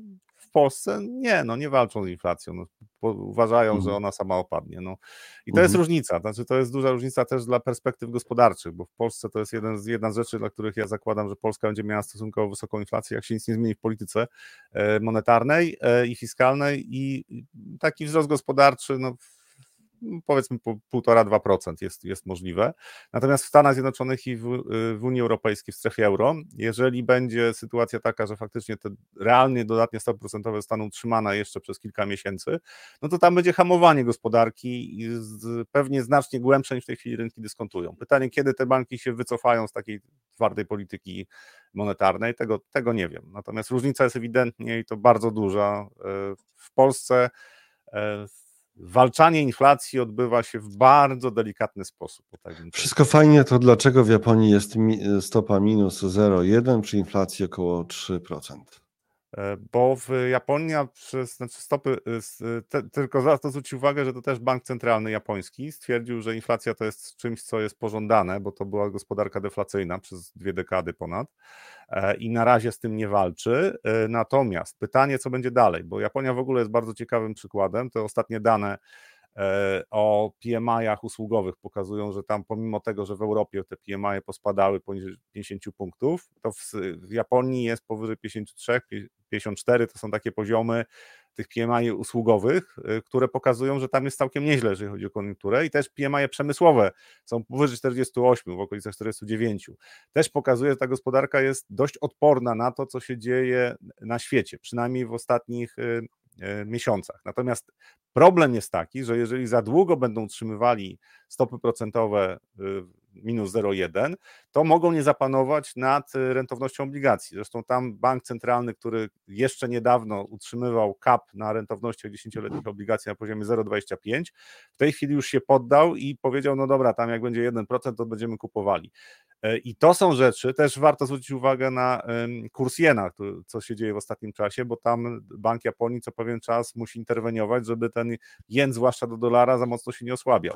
E, I e, być może bank centralny japoński zostanie niedługo zmuszony do tego, żeby odstąpić od tej polityki. Natomiast oni celowo dopuścili do tego, żeby inflacja się pojawiła, zresztą oni chcieli, żeby ta inflacja się pojawiła i zakładają, że jak będzie potrzeba, to oni ją zduszą. Natomiast nie chcą zdusić gospodarki, więc tam polityka, która jest prowadzona przez japoński bank centralny, jest nieco podobna do polskiego banku centralnego i e, konsekwencja jest taka, że wcześniej czy później, nawet przy starzejącym się społeczeństwie, jeżeli faktycznie to jest dezinflacyjne, bo według mnie starzejące się społeczeństwo wcale nie jest dezinflacyjnym czynnikiem, e, to w dłuższej perspektywie ta inflacja podniesie się i będzie utrzymała się na wyższym poziomie. Tylko tam jest 3%, e, a w, w Polsce jest 8, y, będzie 7 z kawałkiem, no i potem może nie chcieć spadać dalej. Zobaczymy, co będzie dalej w Japonii, natomiast mi się wydaje, że jesteśmy na takim etapie, że jeżeli nie ma globalnej recesji takiej głębokiej, e, to japoński bank centralny w perspektywie przyszłego roku i to pierwszej połowy przyszłego roku będzie musiał podnieść stopy procentowe. To jest coś, co będą musieli zrobić przede wszystkim po to, żeby chronić y, jena, no, bo w pewnym momencie to jest samo spełniająca się, znaczy samo napędzający się mechanizm. Słabnie waluta i podbija inflację, koniunktura jest lepsza ze względu na to, że eksporterzy mają łatwiej, tam wiele firm jest y, mm, korzysta na tym, tak? To, może nie jest, Japonia w tej chwili nie jest takim krajem, który, jeżeli chodzi o PKB, to, to eksport jest dominujący, natomiast te firmy, które są na giełdzie, one mają dzięki temu trochę łatwiej im się żyje. Ale zobaczymy. Ja zakładam, że w przyszłym roku e, ujemne stopy procentowe w Japonii odejdą do przyszłości, nie będą w stanie, nie wygrają z rynkiem e, i będą musieli podnieść te stopy. Zastanawiam się, czy jeszcze coś mówić o, na, o RPP, o obniżkach stóp, obniżce stóp procentowych, czy jeszcze chcecie coś dodać? Drodzy, drodzy, na widzowie na Topczacie czy na Facebooku. Co sądzicie, czy będzie obniżka do końca roku? Jeszcze tutaj doktor Szum wcześniej pisał, że kolejna 0,25%. Ekonomiści z PKS-a pisali na Twitterze, że oczekiwania to były 50 punktów bazowych. Rafał się z tym nie zgadza, no ale tak napisali, więc też pokazałem. Więc jakie są Wasze oczekiwania? Ach, e, Od niedawna śledzę ten kanał, jestem pod ogromnym wrażeniem profesjonalizmu, wiedzy, jaki pan Rafał reprezentuje. Super, proszę powiedzieć wszystkim znajomym, wszystkim dookoła. Urosło. Właśnie, to jest dobry moment, żeby Dziękuję. poprosić was o łapki w górę. O subskrypcję, subskrypcję, bardzo trudne słowo, subskrypcję. E, Okej, e, i teraz e, to co, jeszcze mamy głosowanko, będzie obniżka jeszcze w tym roku, drodzy, będzie czy nie, tak czy nie? Czy będzie obniżka jeszcze w tym roku? A Waszym może, drugie, może drugie głosowanko, czy będzie podwyżka? No właśnie, podwyżka czy obniżka? To z- może taką ankietę zrobimy, wrzucimy na YouTube'a, tak. No, proszę, proszę. Tutaj mamy jakieś sugestie, doktor Szum na live na przykład. No, no, no, zastanowimy się. Zastanowimy się. Okej. E, Doktor Szum to by dużo kulinarnie też mógł powiedzieć, poza inwestycyjnym. Wiem, że to jest, e, to jest człowiek bardzo- Kiedyś miałem ten pomysł. znaczy Live mówię po, kulinarny. poza inwestycyjnym, bo inwestycyjny jak najbardziej bardzo dużo e, mógłby powiedzieć. E, Poza tym, że pewne ma ograniczenia ma regulacyjne, a już nie będę szedł dalej, bo może niektórzy nie wszyscy wiedzą, kim ów jest doktor Szum. Dobrze. No i co, jak to tam ta ankieta, tak? Mm, Nie będzie, pisze Rafał. Nie będzie. Hmm. U, pan Rafał też ma, ma też ukryte profesjonalne e, talenty. Mm, które? Na pewno ma, ale. Za ile euro do, i dolar do końca roku, waszym zdaniem? To za chwilę, tak? Zaraz e, pisałem, że jak Tusk wygra, to będzie podwyżka, tak? E, Jak PiS wygra, Tak może być. będzie i będzie zmiana celu na 5%. O, zmiana celu na 5%. W listopadzie moim zdaniem Timbercrow pisze jeszcze 0,25. Yy, O, Rafał będzie zapewniał trunki, a doktor Szum jedzenie. To na jakimś y, meetupie, y, czymś takim, tak? Kiedyś coś takiego pojawiało się, ale już czy tweetup, jak to się nazywało? Zaginęło zupełnie. Będzie podwyżka, podwyżka plus 1%. Grubo, grubo, tak? Ach, e, wchodzenie na skrzynki był wodem plemienia. No to sta, starzy, starzy bywalcy pamiętają o co chodziło z tym e, sucharem wchodzenie na skrzynki. No teraz jeszcze trochę od Was, zanim zabierzemy się za rentowności amerykańskich obligacji, czyli przedziwny sygnał, e, szalone wzrosty. Mm, Od stycznia wróci jaszcząb, e, Rafał pisał. E, A tutaj jeszcze takie towarzyskie rzeczy. Ja dziś jestem we Francji na Mistrzostwach Świata w rugby, mecz Nowa Zelandia, Urugwaj, ale was Mm. chłopaki trzeba słuchać zawsze. Pozdrawiam, dziękujemy pięknie, wow, super. No i Karolina Hedryk-Prosiecka, ja tylko pozdrawiam, która była z nami na Fanforum, prowadziła e, dwa, dwa punkty programu, fantastycznie. Zresztą dziękujemy bardzo jeszcze raz rozmowę z Magdą Polan i e, rozmowę z, e, czy taki mini panel o ESG, o tym strasznym temacie ESG, strasznym, bo w Polsce mamy takie podejście ironiczno-sarkastyczne do takich rzeczy, ale na, tam przyciskała panów obydwu w, tym, w tej rozmowie i wycisnęła, wycisnęła z nich soki i było ciekawie. Tak, e, bardzo. Dobrze, to teraz proszę Państwa ja pokazuję wykres, e, e, szokują, pewien szokujący wykres, może sobie zrobimy coś takiego, tak, taki punkt, szokujący wykres. Szokujący wykres, proszę Państwa, teraz. To jest, e, to są, to jest ETF na 20-letnie obligacje amerykańskie, który jest najniżej od lat 16, czy tam ilu, tak, ale głęboko. Tam no, czasu kryzysu, wielkiego kryzysu finansowego, gdzieś tam od 2009 roku. Znaczy praktycznie no, ostatnia dekada została wycięta, jeżeli chodzi o stopy zwrotu. To ono stracił 48% e, od szczytu, czy nawet 49% od szczytu. I to są faktycznie obligacje z e, bardzo długim duration, bo oni w portfelu mają obligacje średnio z duration 16 lat, tak, ale większość obligacji, które mają w portfelu z termin zapadają się powyżej 20 lat. I to pokazuje, co się wydarzyło na rynku amerykańskim. Znaczy ta skala e, przeceny, bo to jest, to jest portfel. To nie są rentowności, tak, to, po, to pokazuje skalę przeceny e, na, e, na tym portfelu. Oczywiście szczyt był w 2020 roku. E, Tam doszliśmy do poziomu 0,6, jeżeli chodzi o 10-letnie e, rentowności obligacji, trochę wyżej były 30-letnie, ale generalnie od tego czasu, po prostu z tego poziomu obligacji, e, rentowności obligacji, który był wówczas, no to, to, to wzrost rentowności o punkt procentowy takiej obligacji 20-letniej, no to jest zmiana w cenie, jest 16, to około 16, tak, no to to jest, to, to pokazuje, że 16% straty w cenie obligacji, a te rentowności poszły no kilka punktów procentowych, dlatego te straty są tak gigantyczne. I teraz pytanie podstawowe jest takie, czy y, w najbliższym czasie ta przecena się skończy bo jeżeli byłoby, y, byłby oddech, jeżeli chodzi o rentowności, czyli rentowności by zaczęły spadać, ceny by zaczęły rosnąć tych obligacji 10, 20, 30-letnich, to zakładam, że może być też oddech, po pierwsze, może się osłabić dolar, i to jest jedna z rzeczy, która, którą warto brać pod uwagę, bo to też by poprawiło sentyment do bardziej ryzykownych aktywów. To, to nie jest scenariusz, znaczy to jest możliwe, ale trudno w tej chwili powiedzieć, co się wydarzy. Jesteśmy po takim, po, takich, po takim dniu wczorajszym, gdzie jeden dzień to jeszcze wiosny nie czyni, ale generalnie wydarzyło się dużo, dużo ciekawych rzeczy. Jeżeli byki wykorzystają to i na rynku długu, i na rynku akcji, jeżeli wykorzystają to, co się wydarzyło wczoraj i dzisiaj będzie też dobra koniunktura, a kolejne dni na rynku długu będzie spadek rentowności, a na rynku akcji będą wzrosty, e, to byki mają szansę wyprowadzić kontratak. Jeżeli nie wykorzystają tej możliwości w najbliższych dniach, to takie szanse się mszczą, to znaczy niewykorzystane szanse jak w sporcie się mszczą i może się okazać, że za chwilę będą spadki na rynku akcji i będzie kolejny wzrost rentowności obligacji. Więc warto obserwować. Czyli tak, uporządkuję. W długim horyzoncie, w długim horyzoncie, e, tak, 10-20 lat, 16 lat, to mamy rzeczywiście gigantyczny wzrost rentowności. Ostatnie kilkadziesiąt godzin, ostatnie, nie wiem, e, no tam ile, doba, dwie doby, przyniosło zwrot. Tak? I pytanie teraz, tak.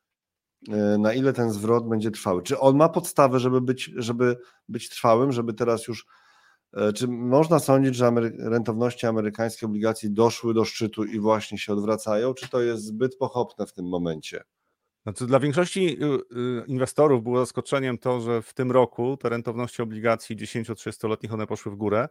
Większość zakładała, że no, inflacja będzie spadała, tak, no, no, to powinno być w miarę dobre środowisko dla tych obligacji. Okazało się, że nie jest. Z dwóch powodów. Po pierwsze, Fed du był dużo bardziej jastrzębi, czyli stopy procentowe poszły do wyższych poziomów niż większość uczestników zakładała, ale druga kwestia jest taka, że od czerwca jest gigantyczna podaż obligacji i bonów skarbowych y, przez y, Departament Skarbu. Y, oni zwiększyli poziom zadłużenia w, o 2 biliony dolarów. Tak, od tam 5 czerwca, jak podnieśli limit zadłużenia, to z 31,4 biliona długu, to jest w tej chwili 33,4 biliona długu. Tak? 2 biliony uplasowali na rynku, bardzo dużo bonów skarbowych i plasowali też te długoterminowe obligacje i ze względu na to, że wycofują się z, tych, y, y, z kupowania tych obligacji Chińczycy, to po prostu przy podaży ze strony Fedu okazało się, że kwestie płynnościowe też miały wpływ. Natomiast jeżeli popatrzymy na to, tu Robert przed chwilą pokazywał e, ceny ropy naftowej. Tak, no tak, to błędnie, błędnie, bo miało być 10 amerykańskie, ale no super, że Ale, to, ale to, jest, mhm. to jest właśnie, to, to ma bardzo duże znaczenie, bo wczoraj ten taki już, tu urwa, można powiedzieć, urwała się podłoga na kontraktach terminowych no, na ropę. Ale dobra, moment, moment, moment, Rafał, moment, bo jeszcze mamy na wykresie dziesięciolatki amerykańskie, to jest wykres za trzy miesiące, widać ten e, spadek jednak rentowności, tak? I teraz e, Teraz przejdziemy, rozumiem, do tej ropy, żeby tak. To jeszcze chwilę, to jak zostajemy no, przy rentownościach, to ja bym pokazał, bo to, co się wydarzyło na ropie, pomogło wczoraj, natomiast patrząc tylko na wykres tych 10-letnich rentowności obligacji, y, rentowności 10-letnich obligacji, to wczoraj taki dzień, gdzie tam było, byliśmy mocno powyżej 4,90 z rentownościami, ale kończyliśmy dzień na niskich poziomach, w okolicach 4,71 nawet, 4,72, to jest taki dzień odwrotu. Znaczy, patrząc na to, co co to zapowiada? No zapowiada to, że w pewnym momencie e, ludzie zaczęli kupować, inwestorzy zaczęli kupować te obligacje, skończyła się podaż. I pytanie jest podstawowe takie, czy, bo takich dni było kilka, może nie tak dynamicznych, ale było i we wrześniu były przynajmniej trzy takie dni, że rynek był zdecydowanie wyżej, potem rentowności, rentowności były wyżej, potem spadały e, i, i potem wracaliśmy do trendu wzrostowego. To było związane między innymi z tym, że Fed zaskakiwał jastrzębimi wypowiedziami, a Departament Skarbu cały czas mówił, że my i tak będziemy sprzedawali obligacje, więc panika się rozwijała. I teraz mamy poziomy rentowności, które w perspektywie e, trochę dłuższej niż tam pół roku powinny dać zarobić. To znaczy, patrząc na, na rentowności w okolicach 4,70-4,80 dla 10-letnich obligacji, to zakładając, że inflacja w Stanach nie będzie e, ponownie się rozpędzała w jakiś nieprzewidywalny sposób, to powyżej 10%, to raczej rentowności tych obligacji są na poziomach, które pozwolą zarobić coś ponad inflację. i można zakładać, że tam przy normalnych scenariuszach ta inflacja spadnie, powiedzmy, będzie się utrzymywała, nawet jak nie zejdzie do celu inflacyjnego do 2%, to utrzyma, będzie się utrzymywała w dłuższej perspektywie no, średnio na poziomie 3,5, może 4%. Już jesteśmy powyżej inflacji. Więc ju, już poziomy rentowności wydają się atrakcyjne. Natomiast warto pamiętać, że te czynniki płynnościowe, czyli ta podaż obligacji, ona nie ustąpi szybko. I tam, y, jeżeli zwłaszcza jeżeli chodzi o te 10-letnie, 30-letnie, 20-letnie obligacje długoterminowe, to te podaż może mieć decydujące znaczenie. I, I znowu, jeżeli po tym, co się wydarzyło wczoraj, dzisiaj nie wydarzy się nic i w najbliższych dniach znowu rentowności zaczną rosnąć, to niestety y, pokonanie 5% na rentownościach to będzie rośnie ryzyko tego, że pojawi się panika. I to nie jest prognoza, to jest coś, co ja po prostu mając 30 lat doświadczeń na rynku, widzę, co tam się dzieje. To, co się dzieje w tej chwili, ten, ten poziom paniki, który jest, e, to już jest coś, co dla wielu wydaje się, że to nie, nie, nieuzasadnione fundamentalnie. Natomiast rynki mają to do siebie, że w takich silnych trendach, w momencie jak większość została złapana na niewłaściwych, niewłaściwych pozycjach, a to było od początku roku, czyli większość zakładała e, dużych inwestorów, że dług amerykański długoterminowy da zarobić, to w tej chwili mogą skapitulować. Przeciwwaga dlatego to może być to, że są bardzo duże pozycje na kontraktach terminowych zajęte na e, e, dalsze wzrosty rentowności. Czyli tu może się okazać, że jak rynek się ustabilizuje, to będzie ruch w drugą stronę. I jesteśmy naprawdę, jesteśmy na poziomach, przy których starcie byków e, z niedźwiedziami, w, niekoniecznie dzisiaj, tak, ale w perspektywie najbliższych dwóch tygodni, to jest coś pasjonującego, bo jeżeli byki zwyciężą, byki w rozumieniu y, spadek rentowności, wzrost cen obligacji, jeżeli wygrają, to tam short squeeze może być gigantyczny. Po prostu ci, którzy utrzymują krótkie pozycje na obligacjach amerykańskich, grają na dalsze spadki cen, mogą zostać wyciśnięci tak, jak to się wydarzy, tak jak się działo na przykład na rynku akcji. To jest bardzo prawdopodobny scenariusz, jeżeli w najbliższych dniach coś takiego nastąpi. Natomiast prawdopodobieństwo tego, no Mhm, nikt nie określi dziś, dzisiaj, dzisiaj, dzisiaj przeżyjemy, jutro zobaczymy dane z rynku pracy, to będzie można wtedy z większym prawdopodobieństwem zakładać, co się wydarzy w przyszłym tygodniu. A powiedz, o co chodzi w takiej tezie, którą tutaj mm, w Bloombergu widzimy? Tylko crash na akcjach, tak? Krach na akcjach może uratować rynek długu, tak? Dobrze to tak, no, znaczy to jest założenie takie, które e, Barclays, e, Barclays e, mhm. przyjął, mhm. że mm, znaczy oni się stali strasznie pesymistyczni i historia pokazuje, że w momencie, kiedy następuje ucieczka od ryzyka, czyli risk off, to amerykańskie obligacje są safe haven, czyli bezpieczną przystanią. I wtedy po prostu kapitał ucieka do amerykańskich obligacji i obligacje zachowują się znacznie lepiej niż jakiekolwiek inne aktywa, nawet te długoterminowe obligacje. Pytanie tylko, jeżeli faktycznie gospodarka amerykańska, bo y, krach na, na rynku akcji, to musiała być pochodna tego, że gospodarka amerykańska wchodzi w głęboką recesję.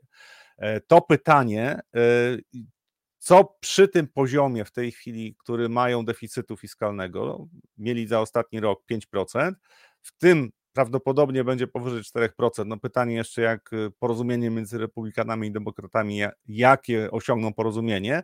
Natomiast gdyby gospodarka spowolniła, bo te 4% deficytu do PKB e, to jest w scenariuszu, że ta gospodarka nie wchodzi w głęboką recesję, że raczej jest miękkie lądowanie.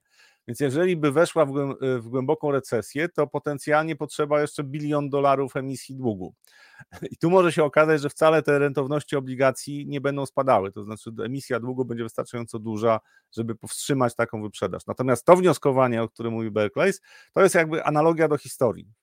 Zawsze było tak, że jak e, źle się działo e, z ryzykownymi aktywami, to gdzieś te pieniądze muszą być zaparkowane, wędrują do e, długoterminowych obligacji amerykańskich, w ogóle wędrują do amerykańskiego długu, co też w związku z tym, że wędrują do amerykańskiego długu, to najczęściej wzmacnia dolara, czyli też obniża poziom inflacji. I później się okazuje, że to jest bardzo dobry scenariusz, znaczy to był dobry ruch i dobry scenariusz dla tych, którzy kupili obligacje, gdy zaczyna się risk off. Pytanie, czy on nastąpi i pytanie to, co, tak, czy faktycznie w, przy takiej emisji długu to, to te amerykańskie obligacje w przypadku recesji w Stanach Zjednoczonych byłyby dobrym zakupem. E, Barclays jest w tej chwili e, bardzo e, negatywnie nastawiony do, do, do rynku długu. Pytanie, czy to jest uzasadnione, bo nawet w scenariuszach, w których gospodarka amerykańska nie wchodzi w głęboką recesję, ale jest jakiś tam poziom dezinflacji na świecie, w związku z tym chociażby, że nie rosną dalej ceny paliw, to te obligacje amerykańskie wcale nie muszą zachowywać się źle w dłuższej perspektywie. Mówię, najbliższe dwa tygodnie, trzy tygodnie, nawet do końca roku, początek przyszłego roku, ten rynek jest, będzie wstrząsany dużymi emocjami. Dlaczego? Bo ro, tam już pojawia się panika. To, są, to jest inny rodzaj emocji niż jak rynek jest taki przewidywalny, jak się tam porusza w określonych zakresach dziennych, dziennej zmienności. W tym roku ta zmienność na obligacjach amerykańskich jest zdecydowanie wyższa niż średnia za ostatnie 10 lat. Znaczy, cały czas to jest tak, że ten rynek zachowuje się e, znacznie bardziej nerwowo. Jest płytszy, jest większa podaż ze strony e, Departamentu Skarbu, jest mniej kupujących, tu mogą się dziać różne dziwne rzeczy. Recesja według mnie wcale nie musi być tak dobrym scenariuszem, jak Berkeley zakłada. Historycznie tak było. Natomiast na razie ja obserwuję, co się dzieje na tym rynku i, i zakładam, że dałbym 60% mhm. szans na to, że jednak nie będzie takiej paniki totalnej, e, że rentowności wzrosną punkt procentowy w ciągu dwóch tygodni na przykład.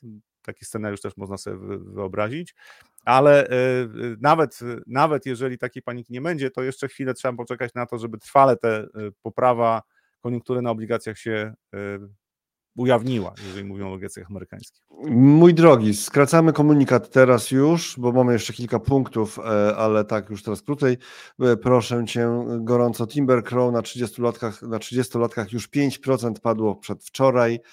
Jeżeli ktoś jeszcze do nas nigdy nie pisał komentarza na to czacie czy na Facebooku, to prosimy teraz cokolwiek e, machnijcie ręką, czy nogą, czy stopą machnijcie, napiszcie dzień dobry, albo zadajcie pytanie, może być pytanie naprawdę z tych takich podstawowych zupełnie. E, to teraz e, gdzieś tam po drodze ropa mignęła, to jeszcze nie, ale, ale do, do kompletu, do amerykańskiej obligacji dobrze byłoby dołożyć amerykańską walutę, czyli mamy tutaj e, indeks dolara przez chwilę, potem przejdziemy jeszcze do obligacji europejskich, czyli w strefie euro, żeby zaznaczyć, że patrzymy, co tam się dzieje. Mm, a i o, tutaj jest pewien mm, komentarz przykuł moją uwagę na chwilę i będzie też o, Japonii co nieco jeszcze. Także mamy dużo, fajnie byłoby już Państwa nie, nie, nie zadręczać naszą obecnością w nadmiernej... O Japonii też powiedziałem tam przy okazji. Nie, nie, ale to jeszcze, to było tak przeleciane zupełnie, to jeszcze wiesz, trzeba to zaznaczyć. No dobrze, tu mamy, y, tu mamy indeks dolara, tak, za 3 e, lata akurat tutaj jest indeks dolara, widać e, ten szczyt i potem spadek i ostatnią e, górkę w 2000, ten to wspinanie się w 2023 roku od pewnego momentu. Gdzieś tam. Tak, no, znaczy to, to jest indeks dolara, czyli to jak, jak rośnie, to znaczy dolar się umacnia, to w przeciwieństwie do euro-dolara, czyli tam jak y, euro-dolar spada, to znaczy dolar się umacnia. Ale tutaj dość duży udział w tym indeksie ma e, euro e, i pytanie, co, co dalej, bo ten ruch e, w, w tym roku wzrostowy z poziomu tam w okolicach 100, indeks był na, w okolicach 100, ten ruch był bardzo dynamiczny i oczywiście jak zmieniał się trend, to większość była przekonana, że to już dolar, dolar się kończy, Natomiast w tej chwili no już przekonanie to nie jest tak powszechne. I teraz e, od lipca ten ruch wzrostowy, jeżeli chodzi o indeks dolara, to też ma swoje konsekwencje e, dla rynków, między innymi dla rynków wschodzących, tak, koniunktury na e, emerging markets, silny dolar to jest zawsze coś, co szkodzi rynkom wschodzącym, więc też przecena na WIG-20 to jest coś, co jest połączone z tym, że umacniający się dolar to jest zazwyczaj też jakiś risk off delikatny.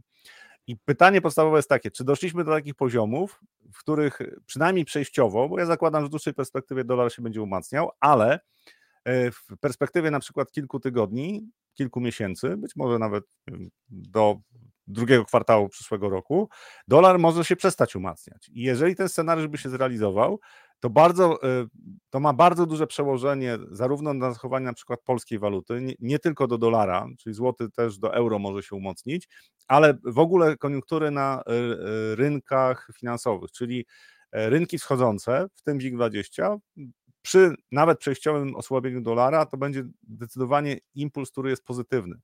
Y, osłabienie dolara znacznie częściej jest związane z risk on niż z risk off. I to jest coś, co warto brać pod uwagę, bo jesteśmy na takich poziomach, przy których ten zwrot, y, jeżeli chodzi o mm, indeks dolara, może nastąpić w najbliższych dniach. Jeżeli tak, tak będzie się działo, to będzie jedna z rzeczy, która będzie wspierała zdecydowanie rynki wschodzące, też rynek akcyjny amerykański. To jest coś, co, o czym warto pamiętać. To nie jest to taki determinujący czynnik, czyli też bywało tak, że przy umacniającym się dolarze rynek amerykański akcyjny szedł do góry, ale słabszy dolar to jest też e, pomoc dla e, dużych spółek, które mają sporo przychodów, tam około 400%, SP500, te spółki z SP500 mają tam mniej więcej 40% przychodów z rynków zagranicznych, słabszy dolar to jest coś, co im pomaga, jeżeli chodzi o wyniki. To się wydarzy? Nie wiem. Ja osobiście mhm. zakładam, że jest szansa na osłabienie e, dolara w perspektywie najbliższych dwóch, trzech miesięcy. To też było, powiedziałem, pytanie dotyczące tego, jak kurs polskiej waluty, czyli złotego na koniec roku. W takim scenariuszu polski złoty byłby lekko mocniejszy niż jest w tej chwili, zarówno do, yy, znaczy lekko mocniejszy do euro, czyli schodzimy tam poniżej 4,60, powiedzmy 4,55. Taki poziom jest realny. W przypadku dolara ten ruch będzie większy, czyli pewnie w okolicach 4 25 możemy się znaleźć. To, to, to w, w taki scenariusz wydaje mi się, że jest całkiem realny. I teraz wykres, który mignął przez chwilę yy, i temat, który mignął, ale ja bym chciał, żeby ten temat wybrzmiał, choćby krótko, ale żeby wybrzmiał, czyli ropa. I tu widzimy, że coś yy, zjechało. Z, yy, tak. jak, dolar, jak dolar przestanie się umacniać, to się okaże, że, mm, że Orlen przetrzyma górkę i się potem, wiesz, geniusz. Znaczy, no, no geniusz, geniusz, tylko że to, to, już mówiłem o tym, że to wtedy będzie tak, że po prostu my tą y, obniżenie inflacji mamy teraz, a potem już go nie będzie, bo zakładam, że Orlen po prostu e, potem nie mhm. będzie obniżał tych cen już, nawet jak będzie spadała cena ropy. Natomiast co się mhm. wydarzyło na tym rynku? E, kilka miesięcy temu, jak ropa była poniżej 70 dolarów, po 65 dolarów, to między innymi Goldman Sachs już zrezygnował z tej prognozy, którą miał, że tam ropa po 120 dolarów czy nawet chyba wyżej. E, e, notabene właśnie we wrześniu już stwierdzili, że jednak będzie 100 dolarów. Ja mówiłem o tym, że poziom 94-95 dolarów jest bardzo istotny dla ropy teksańskiej, bo tam może się uaktywnić podaż. I, teraz mamy bardzo ciekawą sytuację w ostatnich dniach, bo pomimo tego, że dane pokazywały, że w Stanach Zjednoczonych poziom zapasów e, ropy spadł, to mamy też spadki ropy. Znaczy poziom zapasów jak spada, to powinno być tak, że rynek powinien się obawiać tego, że, że ceny ropy wzrosną, no bo popyt jest za duży. Ceny ropy w dużym stopniu zależą od tego, jaka będzie koniunktura, plus oczywiście tego, co zrobi OPEC i plus tego, co będzie robił y, y, poziom, co będą robili z poziomem rezerw strategicznych w Stanach Zjednoczonych, czy będą je uzupełniali, czy nie, plus jeszcze oczywiście sektor łupkowy. Natomiast ta reakcja, która nastąpiła e, w, w ostatnich tygodniu, tak praktycznie tydzień, trochę dłużej niż tydzień, e, pokazuje, że e, ja zakładam, że na tym rynku będzie bardzo duża zmienność. To znaczy, to, to, to nie oznacza, że już tutaj spadki zaraz do 60 dolarów za baryłkę ropy, tylko oznacza, że spekulanci, którzy e, we wrześniu zwłaszcza kupowali mm, kontrakty na ropę, tam była też przewaga spekulantów, którzy zajmowali długie pozycje, zostali właśnie ukarani. I to się odbywa bardzo szybko. Teraz mamy spadki. Jeżeli w najbliższych dniach okaże się, że ceny ropy się ustabilizują, to powrót do 10 dolarów jest bardzo prawdopodobny. Spadki cen ropy dalsze to by był czynnik, który zdecydowanie by wspierał rynek obligacji, czyli dalsze spadki cen ropy to jest poprawa koniunktury według mnie, nawet pomimo tych kwestii podażowych związanych z Departamentem Skarbu w Stanach Zjednoczonych, to y, spadki cen ropy to zmienią optykę, jeżeli chodzi o poziom inflacji, czyli długoterminowe obligacje amerykańskie rentowności mogą przestać rosnąć. To jest coś, co, na co bym zwracał uwagę. Natomiast z drugiej strony, jeżeli teraz nastąpiłyby te spadki mm, e, cen ropy, e, to z jednej strony to poprawia perspektywy gospodarcze dla Stanów Zjednoczonych w trochę dłuższej perspektywie, ale w krótkiej perspektywie to oznacza, że rynek przeważył się w stronę problemów gospodarczych Chin i hamowania jednak nie takiego łagodnego, ale silniejszego hamowania w Stanach Zjednoczonych. W najbliższych dniach myślę, że tutaj e, oba obozy mają argumenty, czyli na razie są takie techniczne uwarunkowania. Było za dużo długiej, długich pozycji spekulantów, zostali ukarani. Następne, następne 2-3 tygodnie zakładam, że tu będzie bardzo duża zmienność, nawet 2-3% e, jednego dnia zmiany cen to, to nie powinny zaskakiwać. E, to ceny ropy, za tym ceny paliw mają bardzo duży wpływ i na koniunkturę gospodarczą, ale teraz e, na to, co się dzieje na rynku obligacji skarbowych też nie tylko w Stanach, w Europie również. Mm, Zachary, e, dzień dobry, dzień dobry. Czy ty, czyli trafiłem z ceną e, ropy za wcześnie, bo rozumiem, nawiązuję do wcześniejszych swoich wpisów z poprzednich live'ów. E, Tomasz pisze, słucham i nie wiem, recesja przed nami, czy już raczej wychodzimy z niej? Znaczy chodzi o recesję w Stanach, tą legendarną, wyśnioną, niemalże wyczekiwaną już od, od ponad 16 miesięcy, bo już nie wiem od jak dawna najbardziej wyczekiwana recesja. No słuchajcie, jak ludzie mówią, że mild recession, tak? Mild recession. Mhm. Łagodna. Znaczy Łagodna. I tak też mówił człowiek z Goldmana na, e, na e, fanforum, tak? Dobrze, mam, tak. mam nadzieję, że nie, pomyśl, nie pomyliłem, bo tych prezentacji było dużo. Ja prowadziłem te konferencje, więc wiecie, jak człowiekowi się w końcu już wszystko zaczyna pod koniec troszeczkę tam. Ale były takie, są takie tezy, tak, że ona będzie, ale będzie łagodna. Znaczy, y, nikt, nikt nie wie na pewno, że ta recesja będzie, natomiast spowolnienie gospodarcze tak, i to według mnie będzie pierwszy albo drugi kwartał przyszłego roku w Stanach Zjednoczonych. To znaczy, to będą najtrudniejsze, e, albo pierwszy, albo drugi kwartał, to będą naj, najtrudniejsze dwa kwartały. To wynika z opóźnienia, jeżeli chodzi o oddziaływanie na gospodarkę tego, co zrobił Fed. Gdzieś tam pewnie w drugim kwartale albo trzecim kwartale jakieś możliwe obniżki stóp się pojawią, jeżeli nie wydarzy się nic w geopolityce. E, natomiast e, to oznacza, że ta recesja w Stanach Zjednoczonych lub e, głębsze spowolnienie jest przed nami. I teraz taka recesja nie oznacza tego, co się wydarzyło, jak padał Lehman, czyli spadku na rynku akcji 50%, bo tam były czynniki, które spowodowały, że tam była implozja systemu finansowego. Na razie tutaj nie widać, żeby taka implozja następowała, jeżeli mówimy o Stanach czy, czy Europie, znaczy nie ma takiego czynnika zapalnego. Chiński rynek nieruchomości dotyczy Chin bardziej niż e, reszty świata. E, natomiast jeżeli popatrzymy e, przez pryzmat, znaczy jeżeli mówimy o recesji w Polsce, to my według mnie wychodzimy z tego spowolnienia, które było związane z pogorszeniem koniunktury, które było związane przede wszystkim z osłabieniem siły nabywczej konsumenta. Siła nabywcza konsumenta y, realnie zacznie się podnosić, ona już się podnosi.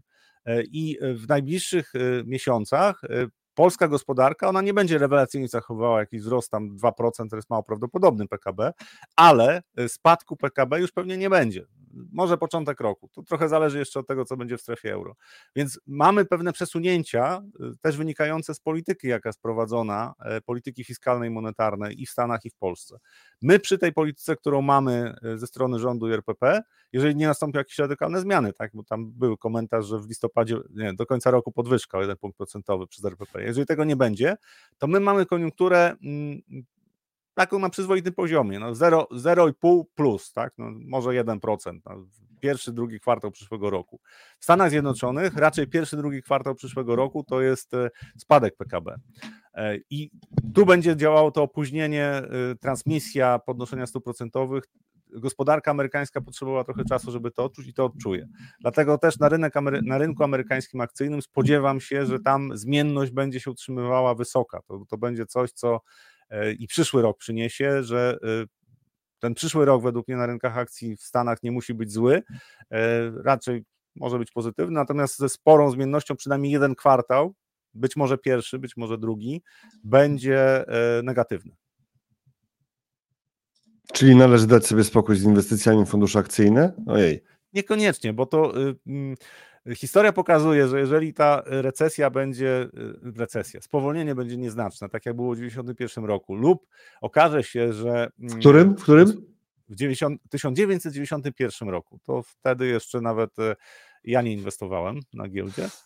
E, I potem był 1994, gdzie w zasadzie to bardziej uderzyło w rynki wschodzące, te podnoszenie stóp procentowych e, przez Fed i minimalne spowolnienie gospodarcze, czyli takie minimalne spowolnienie gospodarcze wcale nie musi się przełożyć negatywnie na wyceny akcji. E, chociaż e, patrząc na, na to, na jakich poziomach są w tej chwili rentowności obligacji w Stanach i stopy procentowe, to obecne wyceny akcji w Stanach są troszkę za wysokie. No, tam taka korekta jeszcze mhm. z tych poziomów 10%, 15% to jest coś, co może się przytrafić.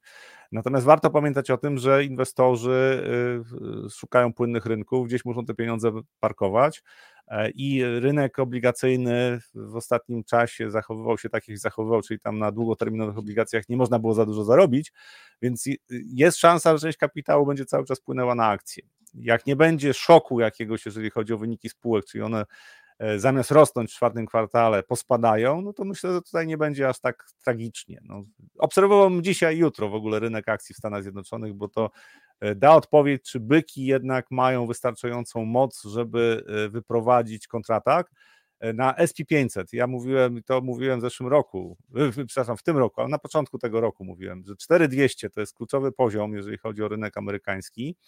E, jak były te wzrosty tam w, w lipcu, tak, bardzo duży poziom optymizmu, to mówiłem, że te, test poziomu około 4200, tak, pomiędzy powiedzmy 450 4250, wczoraj było 4220, że test tego poziomu da odpowiedź na pytanie, czy y, jesteśmy w hoście, czy jednak będzie bessa, czyli będzie pogorszenie koniunktury. Dlaczego? Bo rynki nie mogą za dużo spaść. Znaczy, jeżeli spadną zbyt głęboko, to później już te kolejne potencjalne ruchy wzrostowe, mówię o 500, raczej będą ruchami korekcyjnymi w rozbudowanym trendzie spadkowym. To było tak mniej więcej w 2022 e, roku, przerabialiśmy ten scenariusz. Więc jeżeli się wybronią w najbliższych dniach byki, to mój optymizm zacznie rosnąć. To znaczy zakładam, że wtedy scenariusz listopad, grudzień, być może styczeń e, na giełdzie jest dobry, E, wzrośnie i to prawdopodobnie będzie też zakład, e, pokazywało, że jednak to spowolnienie w gospodarce amerykańskiej to będzie dopiero drugi, a może nawet trzeci kwartał. To spowolnienie przyjdzie. Znaczy Fed historycznie nigdy nie zdążył obniżyć stóp procentowych wystarczająco, żeby spowolnienie nie, nie przyszło, tylko że ono być na, może być na tyle łagodne, że nie odbije się bardzo negatywnie na rynku akcji. Nie wiem, czy widzicie, Rafał siedzi coraz niżej. Ja mam taką propozycję. E, nie, nie, nie, że skończymy, jak będzie widać tylko jego oczy. Co wy na to? Ja mam e, taką Dobrze, to tendencję. Ostatnio jak wywiad e, na Fanforum prowadziła e, Jagoda Fryc, to widziałem jak ona wyprostowała się i cały wywiad prowadziła i tak wyprostowana była i miałem silne postanowienie, że to zrobię, Bardzo ale ja mi się nie udaje. Ja, ja mam za, za, dużo, za duży ciężar właściwy mam. Się zapadam pod własnym ciężarem. Aha, to o to chodzi, tak? To musisz sobie podeprzeć czymś fotel, ale skoro mówisz już o tym, to w takim razie no, wypadało pokazać. Na www.analizy.pl są, e, są wycinki, wyjątki z e, fanforum, więc zapraszamy na analizy.pl, żeby sobie tam podglądać różne rzeczy. I na takim drugim kanale e, analizowym, czyli analizy player to się nazywa, jest taki kanał, ale znajdziecie wszystko tutaj po prostu tydzień z fanforum 11. Możecie sobie przeczytać, co tam było, o czym się mówiło. No i są na przykład y, tak, rozmowy. O, tutaj na przykład y, losowo wybrana rozmowa. Y, zaraz koleżankę Jagodę tutaj pokażemy. O, tutaj, bo niektórzy się dopominali. Właśnie, proszę bardzo. Chcecie Jagodę? Macie Jagodę. Macie Jagodę, proszę bardzo. Tutaj jest Jagoda, tak? trwa e, rozmowy o oszczędzaniu, inwestowaniu, na najważniejszych tematach rynkowych. Ja się nazywam Jagoda Fryca, moją, moim gościem jest pani Anna Proszę bardzo, zapraszamy e, na www.analizy.pl, tam znajdziecie wszystko na ten temat. E, a teraz jeszcze mówiliśmy o długu, mówiliśmy o polskim długu, potem Stany, bo to jest najważniejszy rynek i najważniejsze obligacje, ale do tego jeszcze trzeba dodać Europę. Króciutko, Rafał, naprawdę króciutko, tylko żeby pokazać teraz strefa euro i przede wszystkim niemieckie obligacje rentowności rosną, są też najwyżej od wielu, wielu lat, to jest wykres za 3 lata Tutaj chyba nie było takiego spadku, tak? No w ostatnich e, tych godzinach kilkudziesięciu. Teraz jest e, leciuch, leciuchny wzrost 2,944, e, 2,944 rentowności 10-letnich obligacji niemieckich, czyli bundów. Tak wygląda wykres. Rentowności mhm. niemieckich obligacji były powyżej 3% więc ten spadek był tam 8-9 punktów bazowych. Mniejszy Coś tam spadło, tak, tak. Ale, ale też, też to było mhm. widać, to jest wykres liniowy, więc tego już nie widać. ja pokażę jest... krótszy okres, pokażę krótszy okres, gdzie widać te, to obsunięcie, tak. Mhm. Natomiast też widać tą tendencję, która w tym roku jest, że po prostu presja na wyprzedaż obligacji ona rosła. Początek roku to w ogóle było oczekiwania, że w strefie euro tak generalnie no, będzie spadała inflacja, to, to nie powinien być zły rok i okazuje się, że obawy o to, że polityka banku centralnego i europejskiego i amerykańskiego będzie bardziej jastrzębia, plus też podaż obligacji, bo Niemcy na przykład cały czas mają e, e, w tym roku ma, mają deficyt w okolicach 4,5%. Tak? Y, Włosi mieli mieć deficyt na poziomie 4,5%, będzie prawdopodobnie 5,5% w tym roku i w przyszłym roku też nie będą w stanie zejść z deficytem poniżej 4% fiskalnym. To oznacza dodatkową podaż obligacji, plus jeszcze konieczność rolowania długu i to jest w ogóle to, o czym ja mówię, i w Niemcy i tak są w dość dobrej sytuacji, jeżeli chodzi o e, emisję długu, bo oni mają tam do PKB 60 parę procent w tej chwili, tak, jeżeli chodzi o zadłużenie.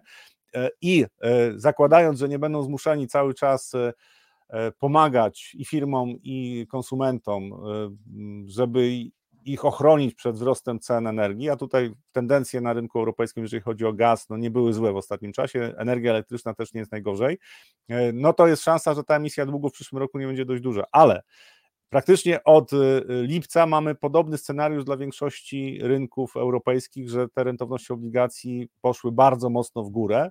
E, I pomimo tego, że są sygnały, że koniunktura w strefie euro słabnie, to jest coś, co y, bardzo wielu zaskoczyło inwestorów, natomiast y, ja nawet w zeszłym roku, jak mówiłem, to mówiłem, że to, co się dzieje na polskim rynku y, dziesięcioletnich obligacji, że to jest pewna anomalia, to znaczy inwestorzy sobie wybrali polski rynek, stwierdzili, że ok, tutaj można zarobić ze względu na to, że ten rynek jest w Europie Środkowej dość płynny i generalnie będzie sytuacja taka, że w pewnym momencie inflacja zacznie spadać, nominalne stopy procentowe są na wysokim poziomie. Dla ry innych rynków, y, takich jak na przykład właśnie rynki strefy euro, ten scenariusz nie zadziałał. To znaczy, pomimo tego, że inflacja zaczęła spadać, to y, tutaj są obawy o to, że y, też między innymi płynnościowe, że dodatkowe emisje obligacji we Włoszech mogą spowodować, że będzie problem jeżeli chodzi o popyt na obligacje, a Włosi mają jeszcze to, że jeżeli y, rentowności wzrosły już powyżej tak 4,5%, że koszty obsługi tego długu y, to jest no, w tej chwili, to za chwilę będzie 6% PKB.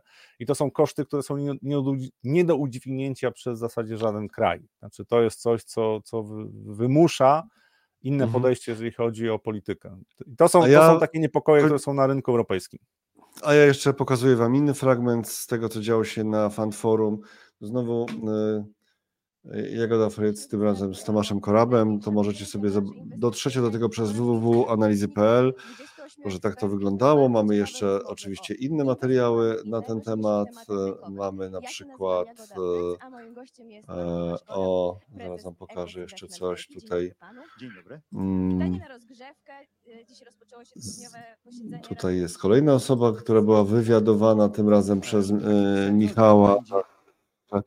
Michała. Zapraszamy na www.analizy.pl, tam jest dużo materiałów, coraz więcej materiałów dotyczących tego, co dzieje się na rynkach, co dzieje się w inwestowaniu. E, proszę bardzo.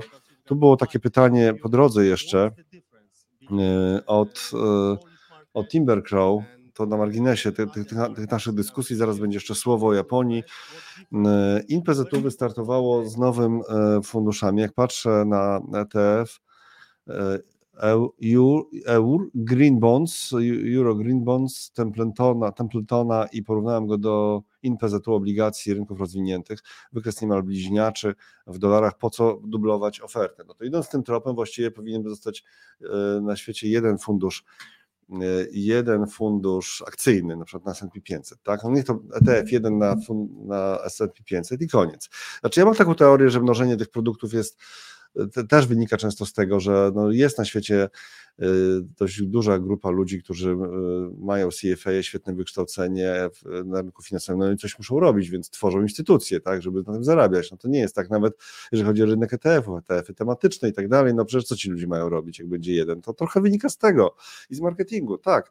A z, ale z drugiej strony ETF, a fundusz a fundusz indeksowy, no to kompletnie co innego. Właśnie o to chodzi, żeby on, żeby on e, jednak naśladował dokładnie, czy tam z tym jakimś e, tracking difference niewielkim e, ten instrument bazowy, czy ten rynek bazowy, rynek bazowy, bo czasami ten instrument bazowy jest tam złożony z kilku.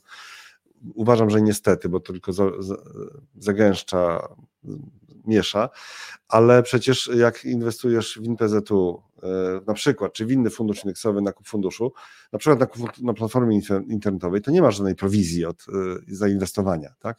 Oczywiście koszty zarządzania są trochę wyższe, albo są wyższe, albo są bardzo wyższe, jak tam niektórzy powiedzą, ok, ale jeżeli to odwzorowanie jest bliźniacze do ETF-a e, Templetona, no to masz to, że nie płacisz prowizji maklerskiej, więc jeżeli ktoś nie jest takim pasywnym inwestorem, że będzie trzymał 30 lat, po prostu, tak, no to wtedy musi być, a na przykład zmienia co, co kwartał, kto mu zabroni, to może wtedy fundusze indeksowe jednak. No taka moja teoria, tak? Dlaczego jednak potrzebne są takie mm, instrumenty, które są na tych samych rynkach, czy na tych samych mm, bazach, e, benchmarkach, a są czy ETF-em, czy funduszem indeksowym. Tak, Rafał, mam rację? Na, czy... na, tak, na całym świecie. czy- No to przykład, przykład e, inde- e, ETF-ów, które odzwierciedlają SP500, tak? No to jest Spider, który jest największym funduszem, ale tamtych funduszy, które odzwierciedlają e, indeks SP500 je- jest wiele, no jest co najmniej kilkadziesiąt, tak? No, niektóre się nie liczą zupełnie, ale mm, jeżeli byłby takie podejście, że nie, nie, nie ma sensu podobnej oferty przedstawiać, no to, znaczy, to oznacza, że no, tak naprawdę powinna być tak jak w PRL-u, jedna firma i, i dobrze, no i wystarczy, tak? No po co więcej? A konkurencja sprawia, że między innymi dzięki konkurencji, to też między ETF-ami i funduszami mm, i pojawienie się funduszy indeksowych spowodowało, że w ogóle w branży obniżyły się e, prowizje różnego rodzaju, tak? czy koszty w ogóle inwestowania dla przeciętnych inwestorów, więc ja uważam, że to jest bardzo pozytywne. Prze- Przetrwają ci, którzy potrafią robić biznes i bardzo dobrze, niech próbują niech próbuje jak najwięcej firm, e, a ci, którzy są w stanie to robić dobrze, po prostu będą- przyciągali e, więcej pieniędzy. No i proszę Państwa, jeszcze została nam Japonia. Teraz będzie o Japonii, bo jest obiecana Japonia w opisie. Jeszcze coś o, o Japonii, że gospodarczo ma się e, nieźle, a tak ta, na to narzekanie na Japonię stało się swego czasu modne. Gospodarcze narzekanie na Japonię. Ja, ja co pewien czas do Japonii powracam, bo to jest ciekawy rynek, bo on się Mm, e, fajnie ci. tak, fa, fa, fa, jak już, już czwarty raz chcę pojechać do Japonii. A co, już byłeś? Nie, jeszcze trzy razy chciałem pojechać.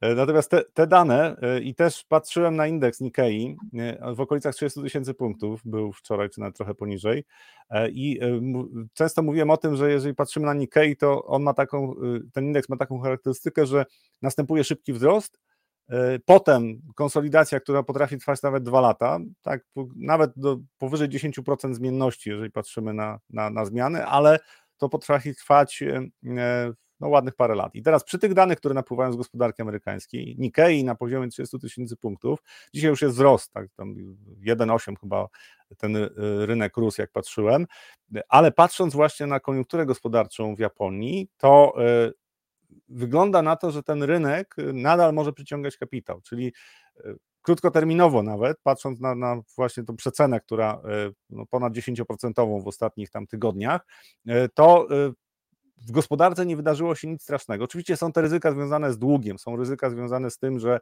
e, rentowności obligacji mogą się wymknąć spod kontroli, że może być tak, że Bank Japonii nie będzie w stanie utrzymać tego, e, tych rentowności 10-letnich obligacji poniżej 1%. Może tak być, że jen może się dalej osłabiać, ale z kolei patrząc na, e, na to z perspektywy na przykład inwestora, który e, inwestował w fundusz, który jest zabezpieczony walutowo, to w, dłuższej perspektywie może się okazać całkiem sensowną inwestycją. To nie jest rekomendacja. Te dane, które pokazują, że mm, e, mm, usługi w Japonii się bronią, to są dane, które zdecydowanie w mojej ocenie e, preferują Japonię w stosunku na przykład do większości rynków strefy euro.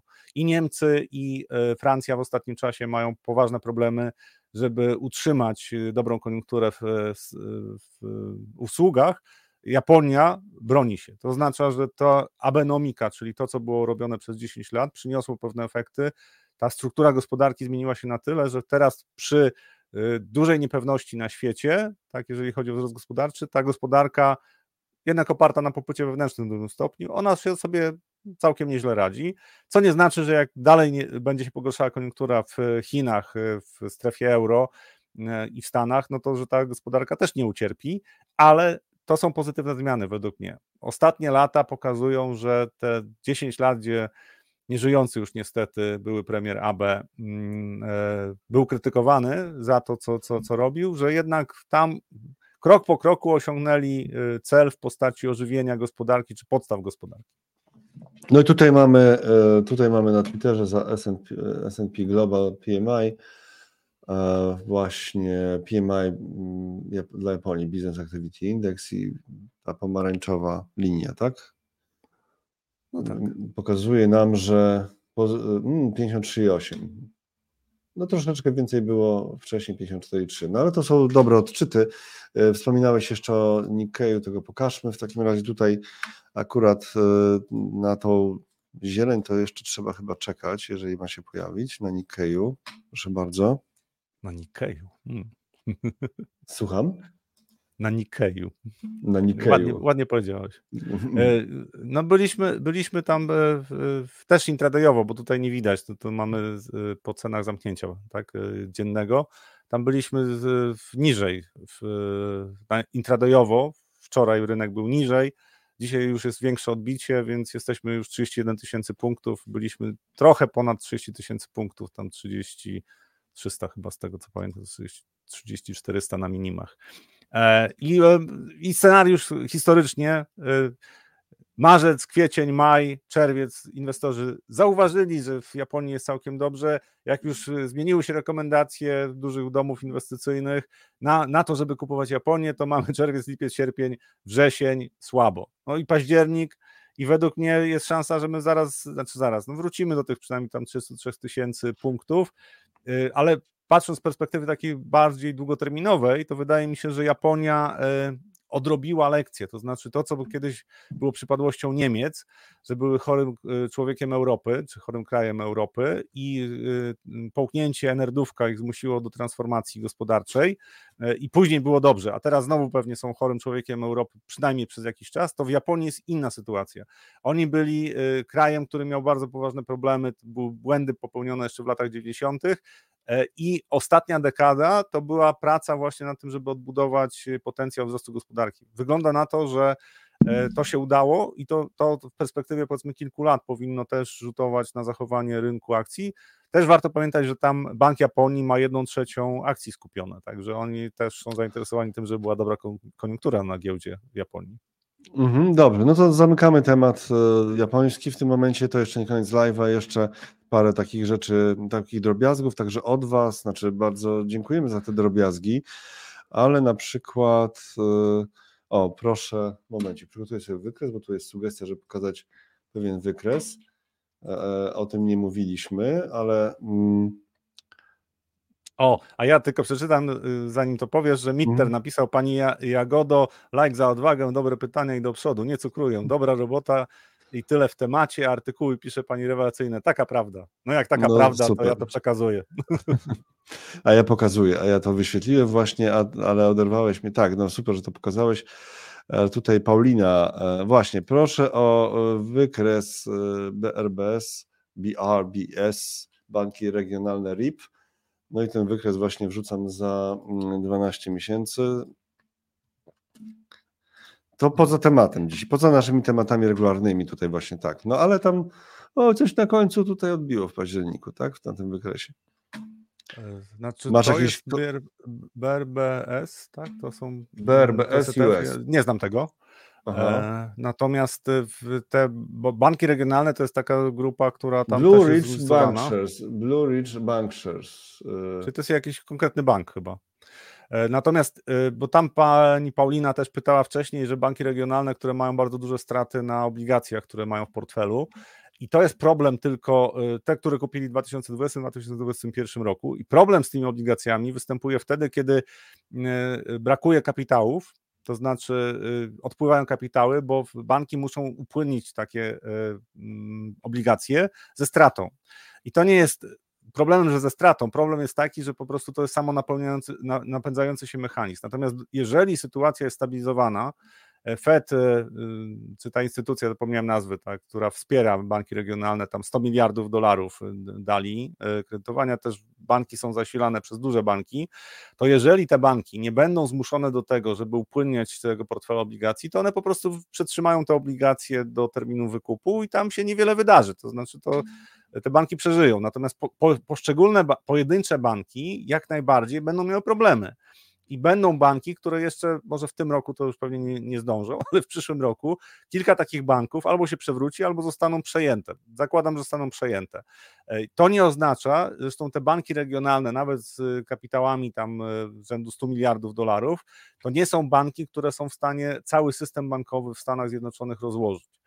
E, I kroplówka, którą Fed da bankom, żeby przetrwały, to jest coś, co się będzie działo. Natomiast problem jest taki, że być może będzie, mm, że w ogóle sam biznes, czyli model biznesowy przestał się sprawdzać, że te banki regionalne nie będą w stanie konkurować z dużymi bankami, nie będą w stanie konkurować z rynkiem funduszy obligacyjnych na przykład. Tak? Znaczy to, to są ryzyka, które są. Natomiast e, jeżeli tam już e, problem został zdiagnozowany, Fed czuwa i będzie tym bankom dawał pieniądze, to jest sytuacja, która stabilizuje perspektywę na najbliższe miesiące, nawet jak będzie recesja, będzie, będą problemy, te banki będą miały, to i tak według mnie to nie jest scenariusz taki, jak był po Limanie. Po prostu wtedy te największe instytucje były najmocniej zagrożone, e, bardzo mocno zagrożone i to był problem dla systemu bankowego w Stanach. W tej chwili duże banki odczuwają to, co się dzieje e, w gospodarce, na rynku, natomiast te banki duże, nawet pomimo tego, że też mają w portfelach obligacje kupione po niskich rentownościach,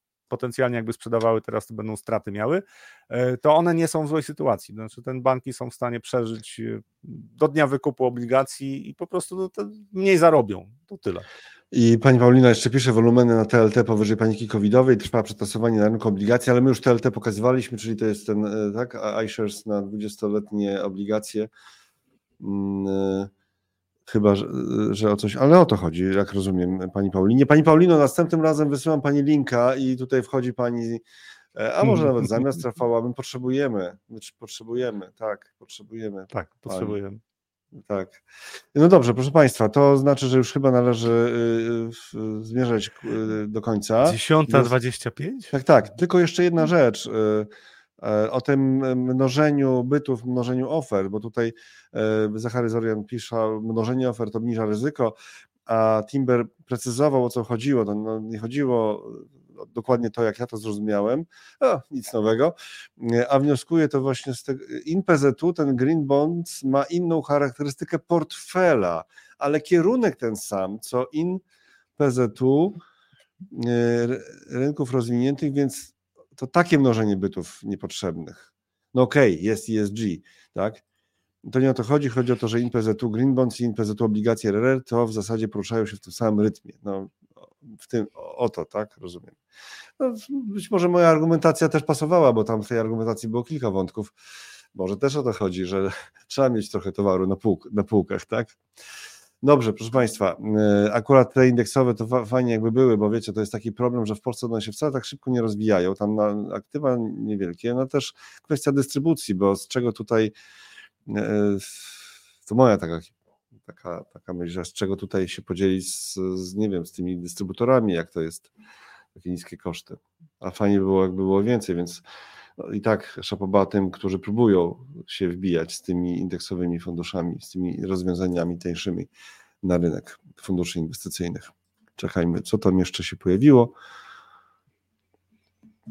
Aha, tutaj e, Zachary pyta jeszcze panią Paulinę, że sugerowane wnioski. To państwo szanowni jeszcze sobie podyskutują na top czacie, on za chwilę się właśnie e, proszę też e, wpuścić pana Zoriana, jak wyrazić zgodę. Ach, to byłoby marzenie. Znaczy ja chyba zrobimy kiedyś taki program, że po prostu zamieścimy w komentarzach. Kiedyś to były takie próby, ale to Państwo byli z nienacka z, z, tak chyba bardzo stremowani i to nie wyszło jakoś szczególnie. Ktoś raz się włączył na chwilę, ale z, był zniknął potem. Może zrobimy taki odcinek, że ja włączę po prostu link y, w komentarze i będzie można wchodzić do studia i komentować, aczkolwiek jest jakieś ryzyko, no ale mam ten guzik, który mogę wyłączyć, gdyby ktoś chciał na przykład uprawiać jakąś propagandę polityczną nagle. Idziemy, proszę Państwa, do innych zajęć. Znaczy, Państwo też sobie idą do innych zajęć. Dziękujemy pięknie. Pozdrawiamy tych, którzy nas oglądają już z nagrania. Zachęcamy do tego, żeby zrobili sobie subskrypcję kanału, jeżeli jeszcze, jeszcze tego nie mają. Prosimy o pozostawienie komentarzy pod filmem i do zobaczenia niebawem. E, to niebawem będzie, zobaczycie powiadomienie, tak? E, I to wszystko już na dzisiaj. Tak? To wszystko, Rafał. Krótko Zdecydowanie. Tak, 10.30. Tak. 10.30. Do zobaczenia. Do zobaczenia. Do zobaczenia. A jingle jeszcze jakiś jeszcze musi się zmieścić, tak?